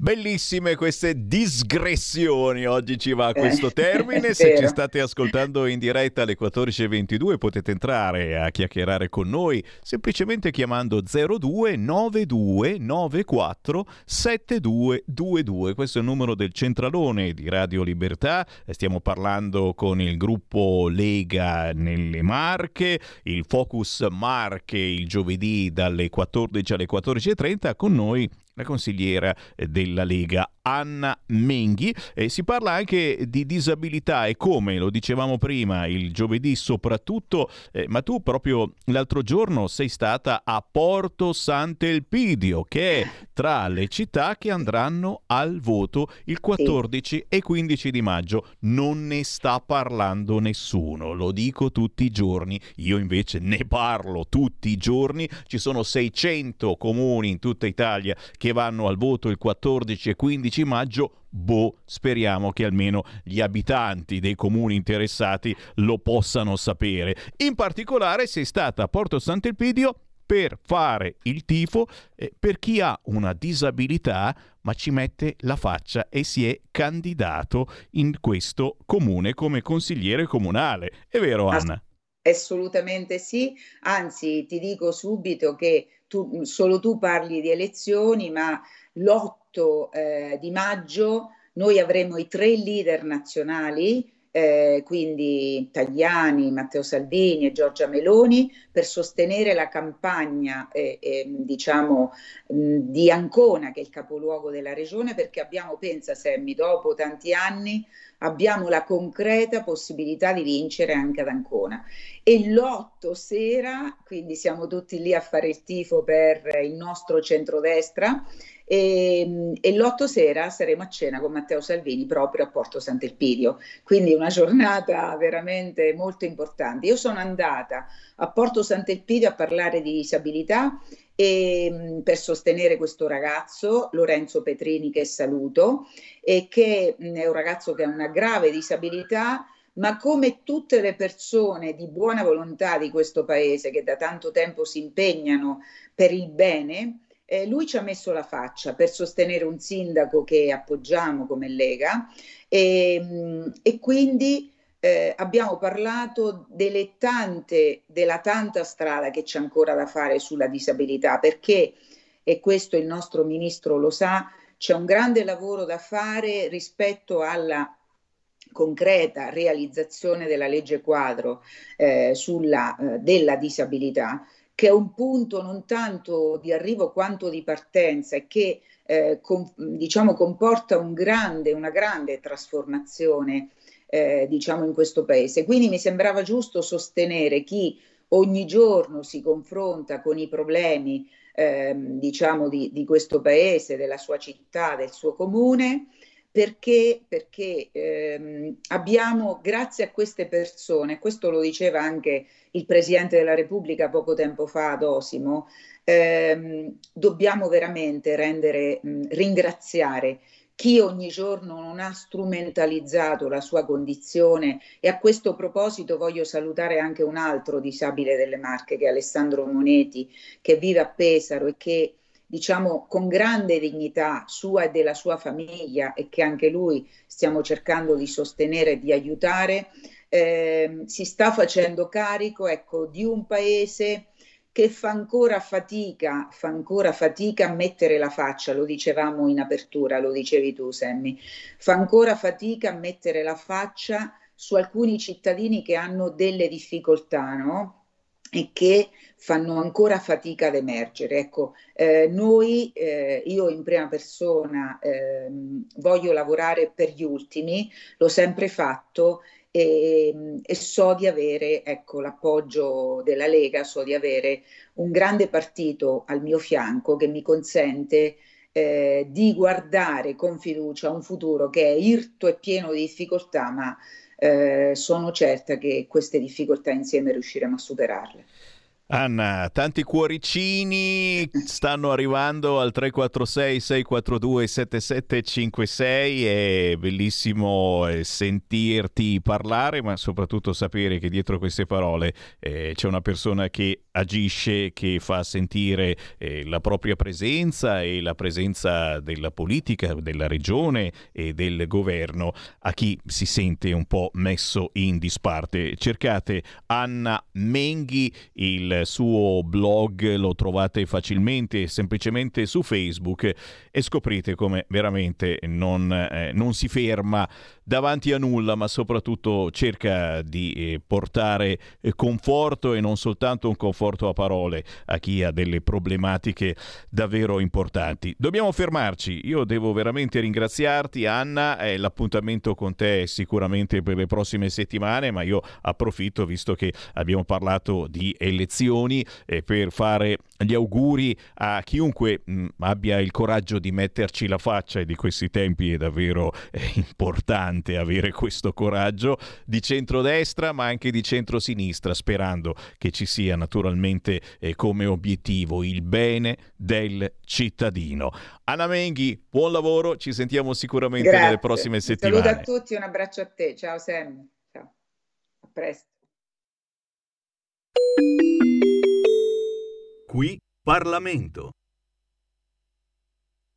Ha una roadmap di riforme decisa altrove, e oltre a questo poi c'è il tema della restituzione degli interessi, e vedete, si è detto, si è detto tante volte, questi soldi hanno un tasso di interesse vantaggioso. Certo, questo è quello che dice il trattato, ma si può presupporre facilmente che il tasso di interesse a cui restituiremo questi soldi sarà in aumento. E da cosa lo si deduce? Lo si deduce dalle aste dei titoli europei che sono stati messi sul mercato, che alla prima emissione avevano un interesse praticamente nullo, cioè dello zero virgola zero nove per cento, e l'ultima emissione di pochi giorni fa aveva superato il tre per cento. A rigor di logica, seppur sapremo qual è il tasso a cui restituire questi fondi solo quando i fondi vengono erogati, la logica vuole che il tasso andrà ad aumentare, e quindi prendendo questi fondi noi stiamo indebitando le future generazioni del Paese, e se lo facciamo quindi lo dobbiamo fare per qualcosa che faccia bene al Paese. Non lo dobbiamo fare tanto per dire che siamo stati più bravi a prendere e a spendere tutti i soldi, anche perché, ricordiamocelo bene, soltanto sette Paesi hanno avuto accesso, hanno chiesto la parte a prestito, e dei Paesi che hanno chiesto la parte a prestito soltanto due hanno chiesto più prestiti che sovvenzioni. Siamo noi e la Romania, ma noi siamo quelli che ne hanno presi di più, perché il rapporto è del sessantaquattro per cento. Allora la domanda che può sorgere spontanea è: siamo stati più bravi a prenderne di più, o forse siamo stati i meno cauti? Questo ce lo dirà la storia, non lo possiamo sapere prima, ma certamente una riflessione è giusto farla. E allora come si eh, risponde, diciamo, ai problemi che stanno emergendo, oltre che ai problemi, diciamo, di principio, che sono questi i problemi concreti? Lei l'ha detto in maniera molto chiara. Quali sono i principi, che, i problemi che stanno emergendo? C'è un problema di messa a terra che nasce, diciamo, da una situazione strutturale del Paese, e non l'abbiamo scoperto oggi che anche sui fondi strutturali europei, sui fondi di coesione, abbiamo parti di territorio che qualche difficoltà a spendere i fondi ce l'hanno sempre avuta. E perché ce l'hanno sempre avuta? C'è una questione di burocrazia, c'è una questione di necessità di semplificazione, c'è una questione di personale. Ebbene, i decreti del governo sul P N R R e la governance che è stata studiata è un primo passo e va nella direzione di risolvere questo problema. Quindi criticare ed evidenziare i problemi è la chiave per trovare le soluzioni, non è l'esame a sta. E il governo da questo punto di vista sta seguendo certamente la strada giusta. C'è poi un problema legato al mondo cambiato rispetto a quando il P N R R è stato pensato. Quelle stesse opere molto spesso oggi costano di più e diventano realizzabili. Perché? Non perché i sindaci hanno sbagliato a presentare i progetti, ma perché nel frattempo, a causa della guerra in Ucraina, abbiamo avuto un aumento dei costi dell'energia, un aumento dei costi delle materie prime, un aumento dei costi del denaro, perché quei tassi di interesse alzati di cui parlavo prima nascono dalle politiche monetarie della Banca Centrale Europea, che sta aumentando i tassi, e quindi questo crea dei problemi oggettivi a stare nei budget che erano stati pensati due o tre anni fa. E quindi questo è o non è un problema? Se abbiamo dei comuni che stanno rinunciando ai progetti perché non possono portarli a termine, il problema c'è o diciamo parole in libertà, come qualcuno ha detto, ha detto anche poco fa? E c'è problema poi, oltre agli aspetti concreti di realizzazione, legato anche alle finalità eh, del P N R R. Vedete, dal nostro punto di vista, viste le conseguenze che il P N R R porta, e le ho appena elencate, noi dobbiamo fare in modo che questi investimenti che servono al Paese servano ad ammodernare il Paese, ma soprattutto a creare P I L, facciano da leva economica al nostro Paese. Io non voglio puntare il dito su nessuno, ma l'ufficio parlamentare di bilancio, l'otto febbraio del duemilaventuno, cioè quando quelle parti politiche erano al governo col governo giallorosso, quelle parti che oggi ci puntano il dito addosso, e quando c'erano loro al governo, l'ufficio parlamentare di bilancio ci diceva nella sua relazione che di questo effetto leva non c'era traccia e non c'era neanche traccia della possibilità di completare tanti progetti per la scarsità dei tempi. E allora andare a metterci mano, come abbiamo provato a fare nel governo di unità nazionale e come vogliamo tornare a fare oggi con una ricontrattazione del P N R R con la Commissione europea, penso sia un atto di assoluto e semplice, e assoluto e semplice buonsenso. Noi vi diamo un suggerimento, eh, Ministro Fitto e membri del governo. Se noi vogliamo spendere i fondi nei tempi, vogliamo spendere entro il duemilaventisei, vogliamo fare davvero effetto leva e creare P I L, troviamo il modo di dare quanti più soldi possibile alle imprese. Noi abbiamo fatto una legge di bilancio dove abbiamo investito ventuno miliardi di euro sulle bollette, una cosa che era impensabile ai tempi del P N R R. L'abbiamo fatto perché? Per salvare le famiglie, ma per salvare il tessuto produttivo italiano e per tenere in piedi il P I L. Se vogliamo perseguire questa strada, il modo più sicuro per sapere che quei soldi vengono investiti in innovazione, rispettando quelli che sono gli assi di finanziamento e le missioni del P N R R, e soprattutto rispettando i tempi, è avere fiducia nel tessuto imprenditoriale italiano, e quindi aumentiamo la quota di fondi che vada direttamente ai privati, perché abbiamo la certezza che quelli sicuramente ci daranno un riscontro e verranno messi a terra. Deputato, eh, per concludere, Presidente, concludere. Quindi noi stiamo evidenziando dei problemi, nessuno qui tifa perché l'Italia fallisca nella realizzazione del P N R R, ma far finta che questi problemi e le conseguenze dell'aver accettato il P N R R non ci siano non fa il bene del Paese. Vuol dire mettersi una benda sugli occhi e vuol dire arrivare ad avere il rischio di trovarci nel duemilaventisei senza le opere fatte, con un Paese più indebitato, o peggio ancora con opere non fatte e soldi buttati in cose che non servono. E penso che questo non lo potrebbe perdonare nessuno a questa classe politica, ricordando che del P N R R ci siamo occupati quota parte tutti nei vari governi, e quindi se si fallisce si fallisce tutti insieme, ma la strada che ha preso il governo mi pare quella giusta per evitare che questo accada. Buon lavoro. Grazie. Qui Parlamento. Stai ascoltando Radio Libertà, la tua voce libera, senza filtri né censure, la tua radio.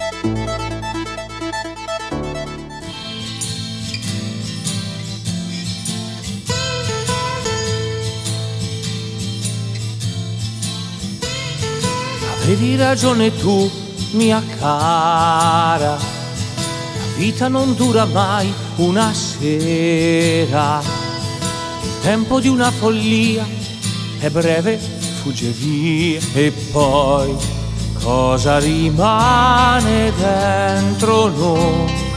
Questa celeste nostalgia, questo saperti da sempre ancora e ancora mia, mia.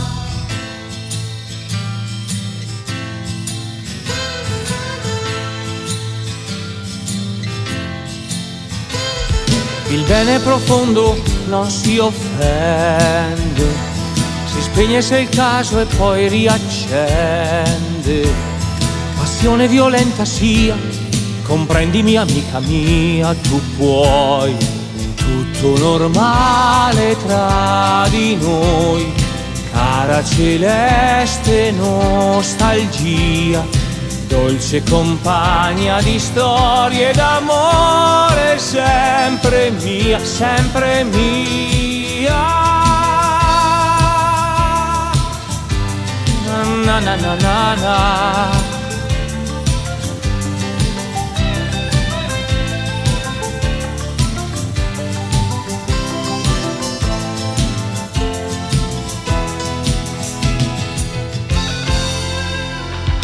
Vederti un istante sopra un treno, partire su un altro e andar lontano, un lampo nel cuore, ciao, d'accordo fa male, ciao, ma tu dentro di me non muori più, azzurra celeste nostalgia. Qualche parola affettuosa, un po' poco però, per noi forse no.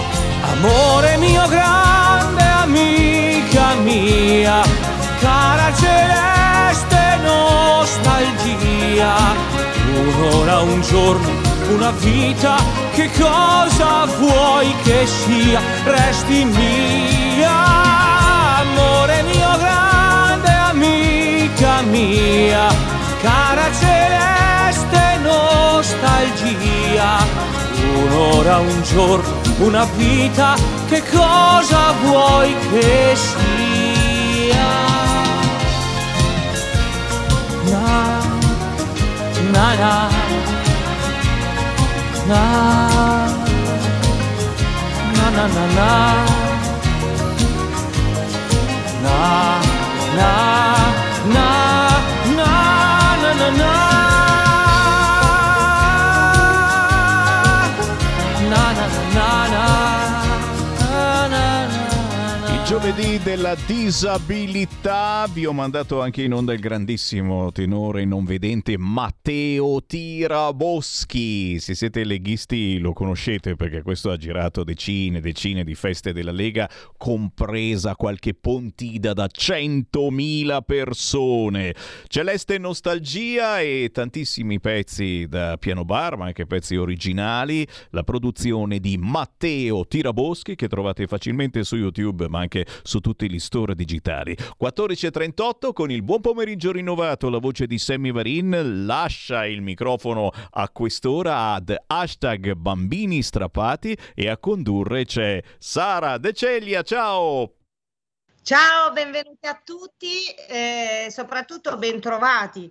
Oggi, eh, come ti avevo promesso nella scorsa puntata, avremo approfondito eh, quello che un po' eh, profanamente abbiamo chiamato i hikikomori, ma eh, prima di eh, lasciare il passo a quello che è uno dei protagonisti e soprattutto eh, una, un, un grande eh, personaggio eh, che si è speso effettivamente poi eh, per questi ragazzi, per la sensibilità, per sensibilizzare ovviamente eh, verso questo fenomeno e farlo conoscere, eh, vorrei partire con, un, con un'inchiesta. Um, abbiamo riscontrato dei problemi oggi eh, attraverso eh, questo link che a quanto pare non funziona, ma eh, se la regia è pronta mi fa un cenno, io farei partire eh, il, uh, un pezzetto di questo video. Aspetta che cerchiamo, cerchiamo di capire quale video intendi adesso, Sara. Oh, eh, Shalom, esatto. Ah, è questo? Shalom. Ok, comunità Shalom, nuove testimonianze. Volevano darmi in adozione all'insaputa di tutti. E qui abbiamo eh, il, l'articolo e vediamo, vediamo se riusciamo a trasmettere anche il Shalom, all'età bene o male di dieci undici anni. Per motivi che riguardavano il fatto che ero ingestibile, diciamo, ero molto agitata. E mia mamma è arrivata al punto che tramite un prete ha deciso che era meglio per me se entrassi in un, in un posto che potessi, insomma, raddrizzarmi un attimo, ecco.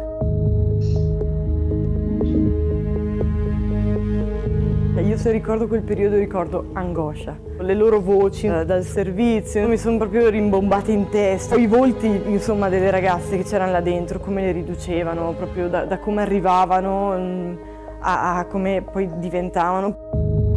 Essendo paura e eh, sottomissione, lì se non fingi non vai avanti. Non potevi far altro, perché se non, se non facevi come dicevano loro finiva veramente male. Strattonamenti, trattare le persone come, come immondizia, come, come non esseri umani. Io mi ricordo di tante volte in cui... Prego Sara, a te. Eccoci qua, eh, questo è soltanto uno stralcio. Questa inchiesta eh, è stata pubblicata da Fanpage, eh, è la seconda parte in realtà di eh, quello che è un viaggio all'interno di Shalom, appunto una comunità nella provincia del Bresciano.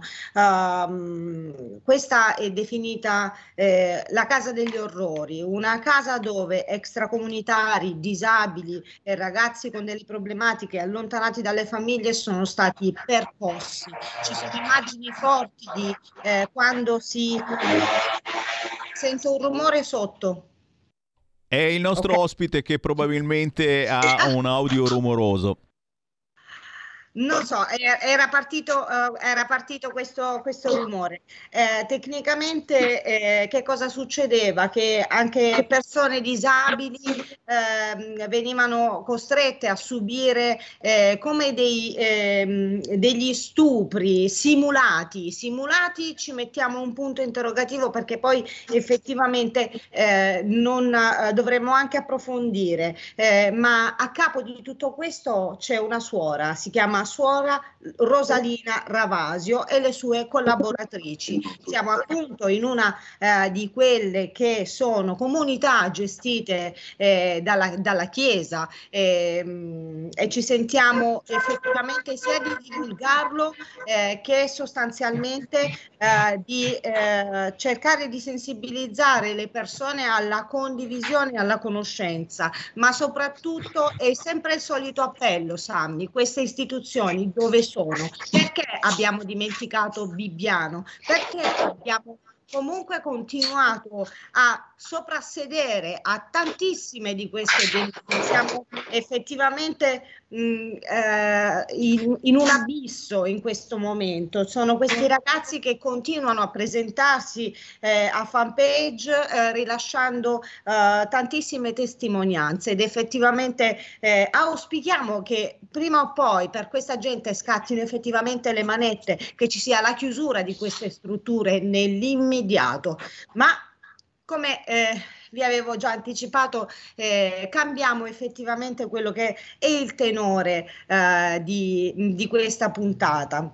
Come eh, ho anticipato, ho usato profanamente il termine hikikomori eh, per eh, descrivere un fenomeno che effettivamente ha poi una connotazione anche un, un pochino diversa. E chi, eh, se non... Eh, Eh, il nostro Gioacchino Cappelli eh, presente con noi può raccontarci eh, che cosa è successo nella sua vita e che cosa su- eh, succede soprattutto nella vita eh, di tanti dei nostri ragazzi, perché effettivamente tante volte non abbiamo gli strumenti per riconoscere una problematica né per aiutare i nostri figli a uh, poter uh, sia codificare, ma soprattutto anche uscire un po' uh, da quello che io ho definito torpore. Ma per non incorrere in altri errori, io comincerei con un video di presentazione, che è un video che un, uno dei due video che ti ho mandato,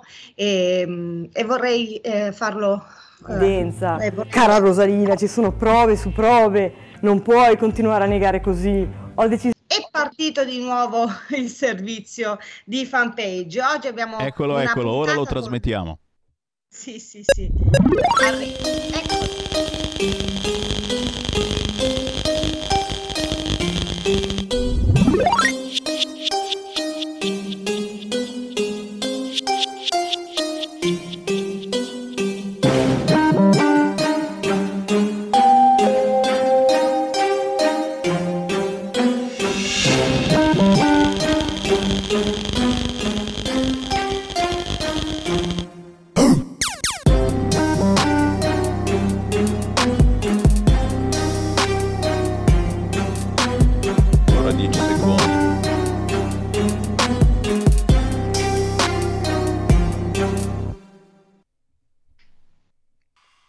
Prego, Sara. Nessuno.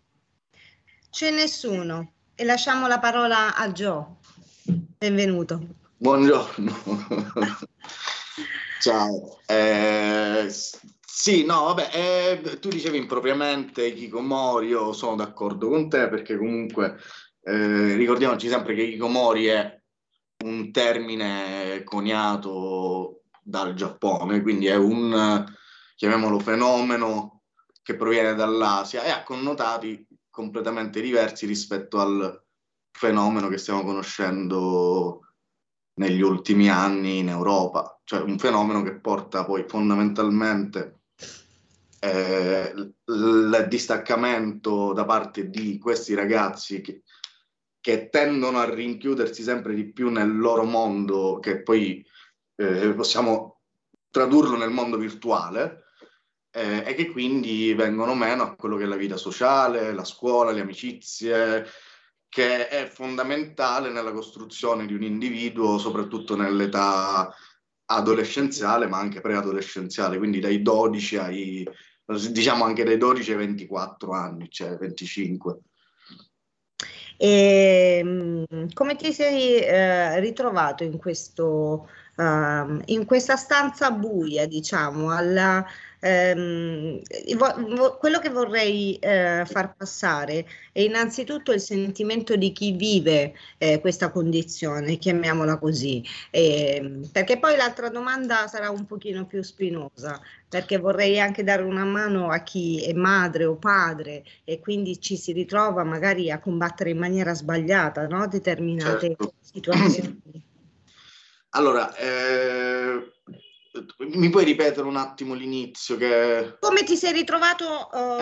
Eh, eh, se vedi è difficile rispondere. Allora, come ti, si, ti ci ritrovi non è una risposta che ti posso dare, perché in realtà in questo nuovo mondo che stiamo imparando a conoscere, un po' tutti noi siamo vittime dei social, dei...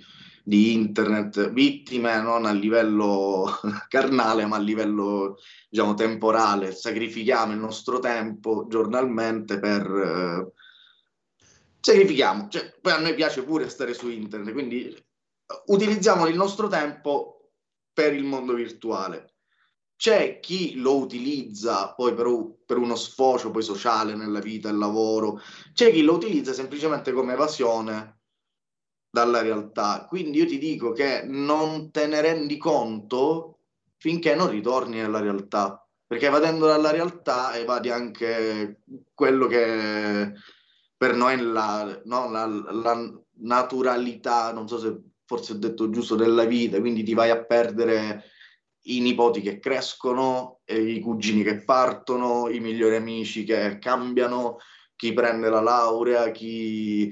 E ti rendi conto solo dopo che sei uscito di, di, di ciò che hai perso durante. Però voglio dire, eh, non, non voglio condannare, perché comunque eh, io dico sempre, quando mi sono chiuso da una parte ero un bambino solitario, ma dall'altra ero un eremita che stava imparando a crescere.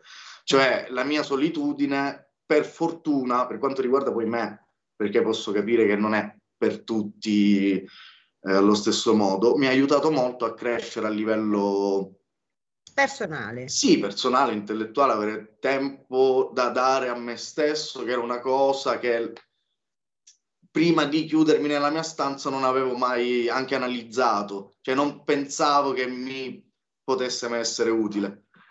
Però sì, non te ne accorgi finché non ne esci, quello è... Sbaglio a pensare che eh, ci sia una sorta di sensazione di essere tutelati, chiusi nel proprio mondo, magari ehm, e la troppa esposizione alle, alle sfide della vita o piuttosto che alle pretese che pensiamo che gli altri abbiano nei nostri confronti, no? Allora, non, non ti so rispondere al cento per cento, io di sicuro posso dirti che Eh, sicuramente è un modo per evadere da quello di cui stai parlando, però ti posso dire allo stesso momento che nel mio caso non era, cioè io non avevo perso le speranze, io speravo che il mondo, cioè Catania nello specifico, che è la città dove vivo, eh, potesse assomigliare sempre di più ai mondi che, che io vivevo sulla rete, nel senso eh, su internet tu elimini tutte le distanze, quindi vedi il meglio eh, o il peggio di, di ciò che vuoi vedere, e quindi sognavo io una società più moderna rispetto a quella che avevamo. Poi io sto parlando di quasi dieci anni fa, perché avevo ventidue ventitré anni, adesso ne ho trentadue, quindi cioè, dieci anni fa speravo che ri, ri, cioè, gettandomi nel web potrebbe, poteva poi diventare realtà, e io ero pronto a quella realtà perché mi ero allenato nel web. È così, mm. però se non hai le basi sociali poi non riesci a parlare con le persone, quindi è inutile essere diventati dei geni intellettuali se poi però si perde l'umanità, che è, per quello non c'è né studio né evoluzione. L'umanità è atavica, è un sentimento atavico e dipende solo da, da quanto parli, da quanto hai a che fare con gli esseri umani.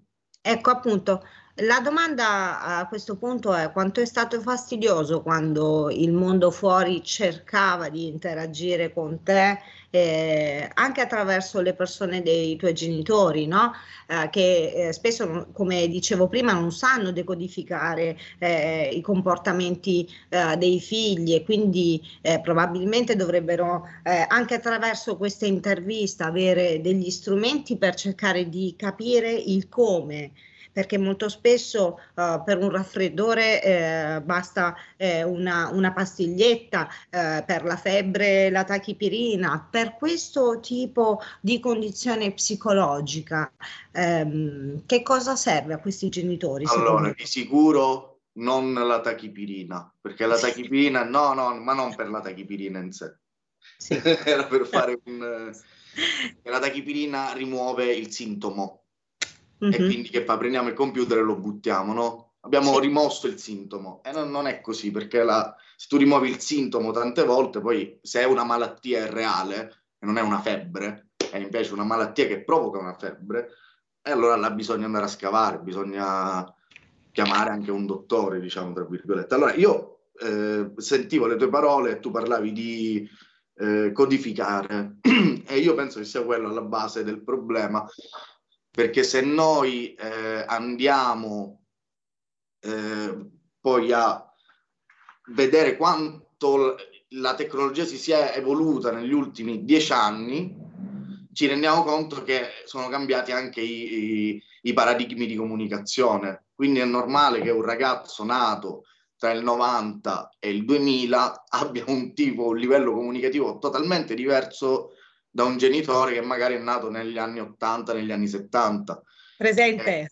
Eh, eh, ma sì, ma guarda, è normale. Io l'unica cosa che posso consigliare ai genitori, perché qui parliamo di eh, cioè dei casi totalmente, cioè parliamo di, di casi totalmente diversi l'uno dall'altro, ok? Quindi non, non ti posso dare una risposta per il raffreddore. Quello che ti posso dire è: non crediamo che i nostri ragazzi si chiudano nelle stanze, perché non sono i chicomori, perché eh, i nostri ragazzi, tra virgolette, io non sono genitore, però sì. ho tanti allievi nella mia scuola di teatro, giovani, non si chiudono nelle stanze per chiudersi, loro si chiudono per aprire questa finestra, che è internet, che è un pianeta, che è un mondo. Quindi loro non è che non vogliono più socializzare, vogliono socializzare con chi è simile a loro.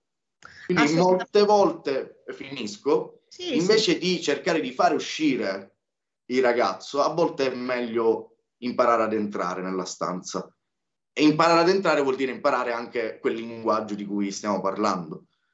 E che tra generazione e generazione pare che si perda, però quello che sei riuscito a fare ineccepibilmente è quello di eh, creare uno spettacolo che parla di questo. E, prego la regia di mandare il taser che eh, poi spiegheremo, e avrai l'opportunità di raccontare eh, che cosa succede nella tua scuola di teatro.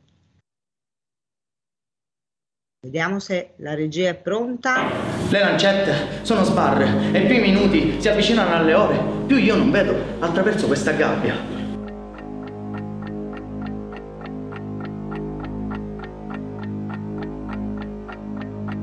Sbloccati! Lascia passare! Lascialo sgorgare!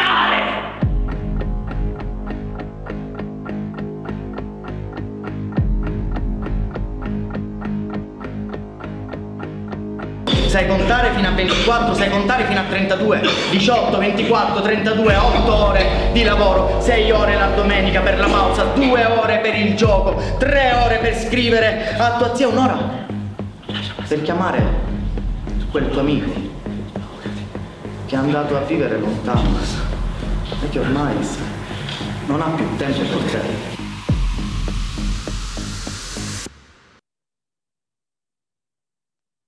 Uno spettacolo assolutamente da non perdere, eh, che vorrei che ci raccontassi e che eh, veicolassi anche chi ci sta ascoltando a poterlo seguire, eh, poter anche approfondire questo attraverso questa opera d'arte che hai creato insieme a questi ragazzi. Allora sì, lo spettacolo eh, fondamentalmente parla dell'amicizia fra due giocatori virtuali, cioè fra due ragazzi. I nickname sono Jack e Brown, eh, loro si conoscono presumibilmente, non viene mai esplicitato nello spettacolo, ma sembra che si conoscono da una vita, ma ci rendiamo conto a poco a poco che i due cercano di incontrarsi nella vita reale e non riescono, perché uno o l'altro trova sempre una scusa, un qualcosa per creare un muro, quindi abbiamo questa amicizia vera, molto reale, che però non sfocia nella vita. Quindi è un'amicizia che va bene finché eh, non mi chiami alle due di notte che è scoppiato con la macchina in autostrada, nel senso è un'amicizia che funziona solo perché giochiamo. Sì. Non c'è eh, l'altro lato difficile dell'amicizia. Tra l'altro questo è preso da una storia vera, che è la mia, nel senso che quando mi sono rinchiuso per quei tre quattro anni, Eh, il mio migliore amico era un ragazzo veneto, eh, si chiamava Francesco, di un paesino, non mi ricordo precisamente di dove, e non ci siamo mai visti in faccia. Ci siamo incontrati tre annetti dopo che ci siamo conosciuti su in Veneto, perché io passavo di là, e da quel giorno non abbiamo più giocato assieme. Ah. Non te lo saprei dire. È sopraggiunta un'amicizia vera.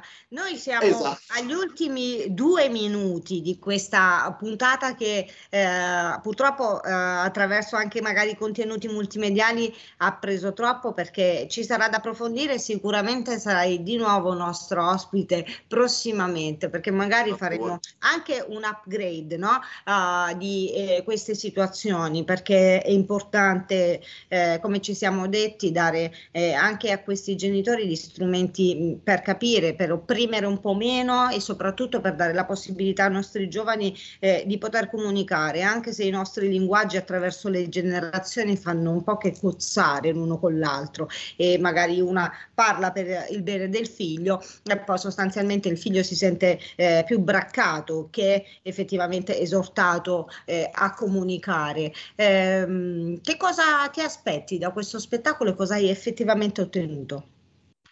Eh, allora, questo spettacolo non, non dà una soluzione, non punta il dito verso nessuno.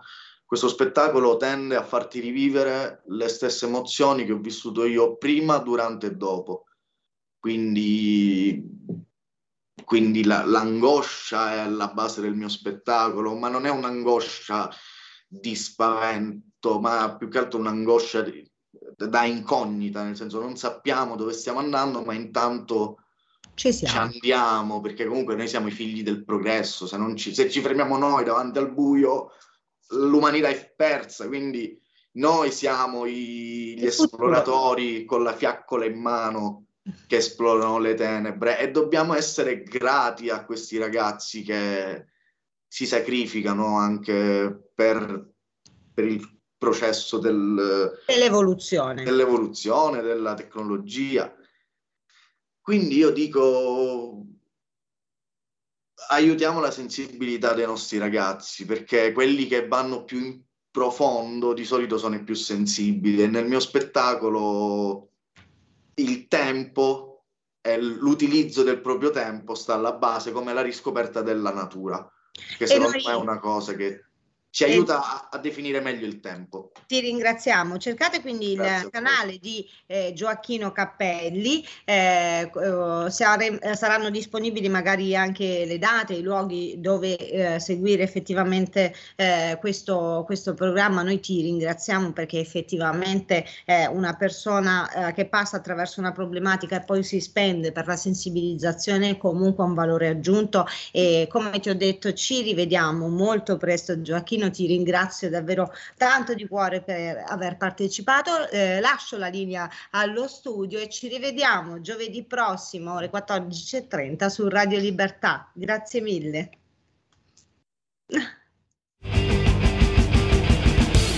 Avete ascoltato Potere al Popolo.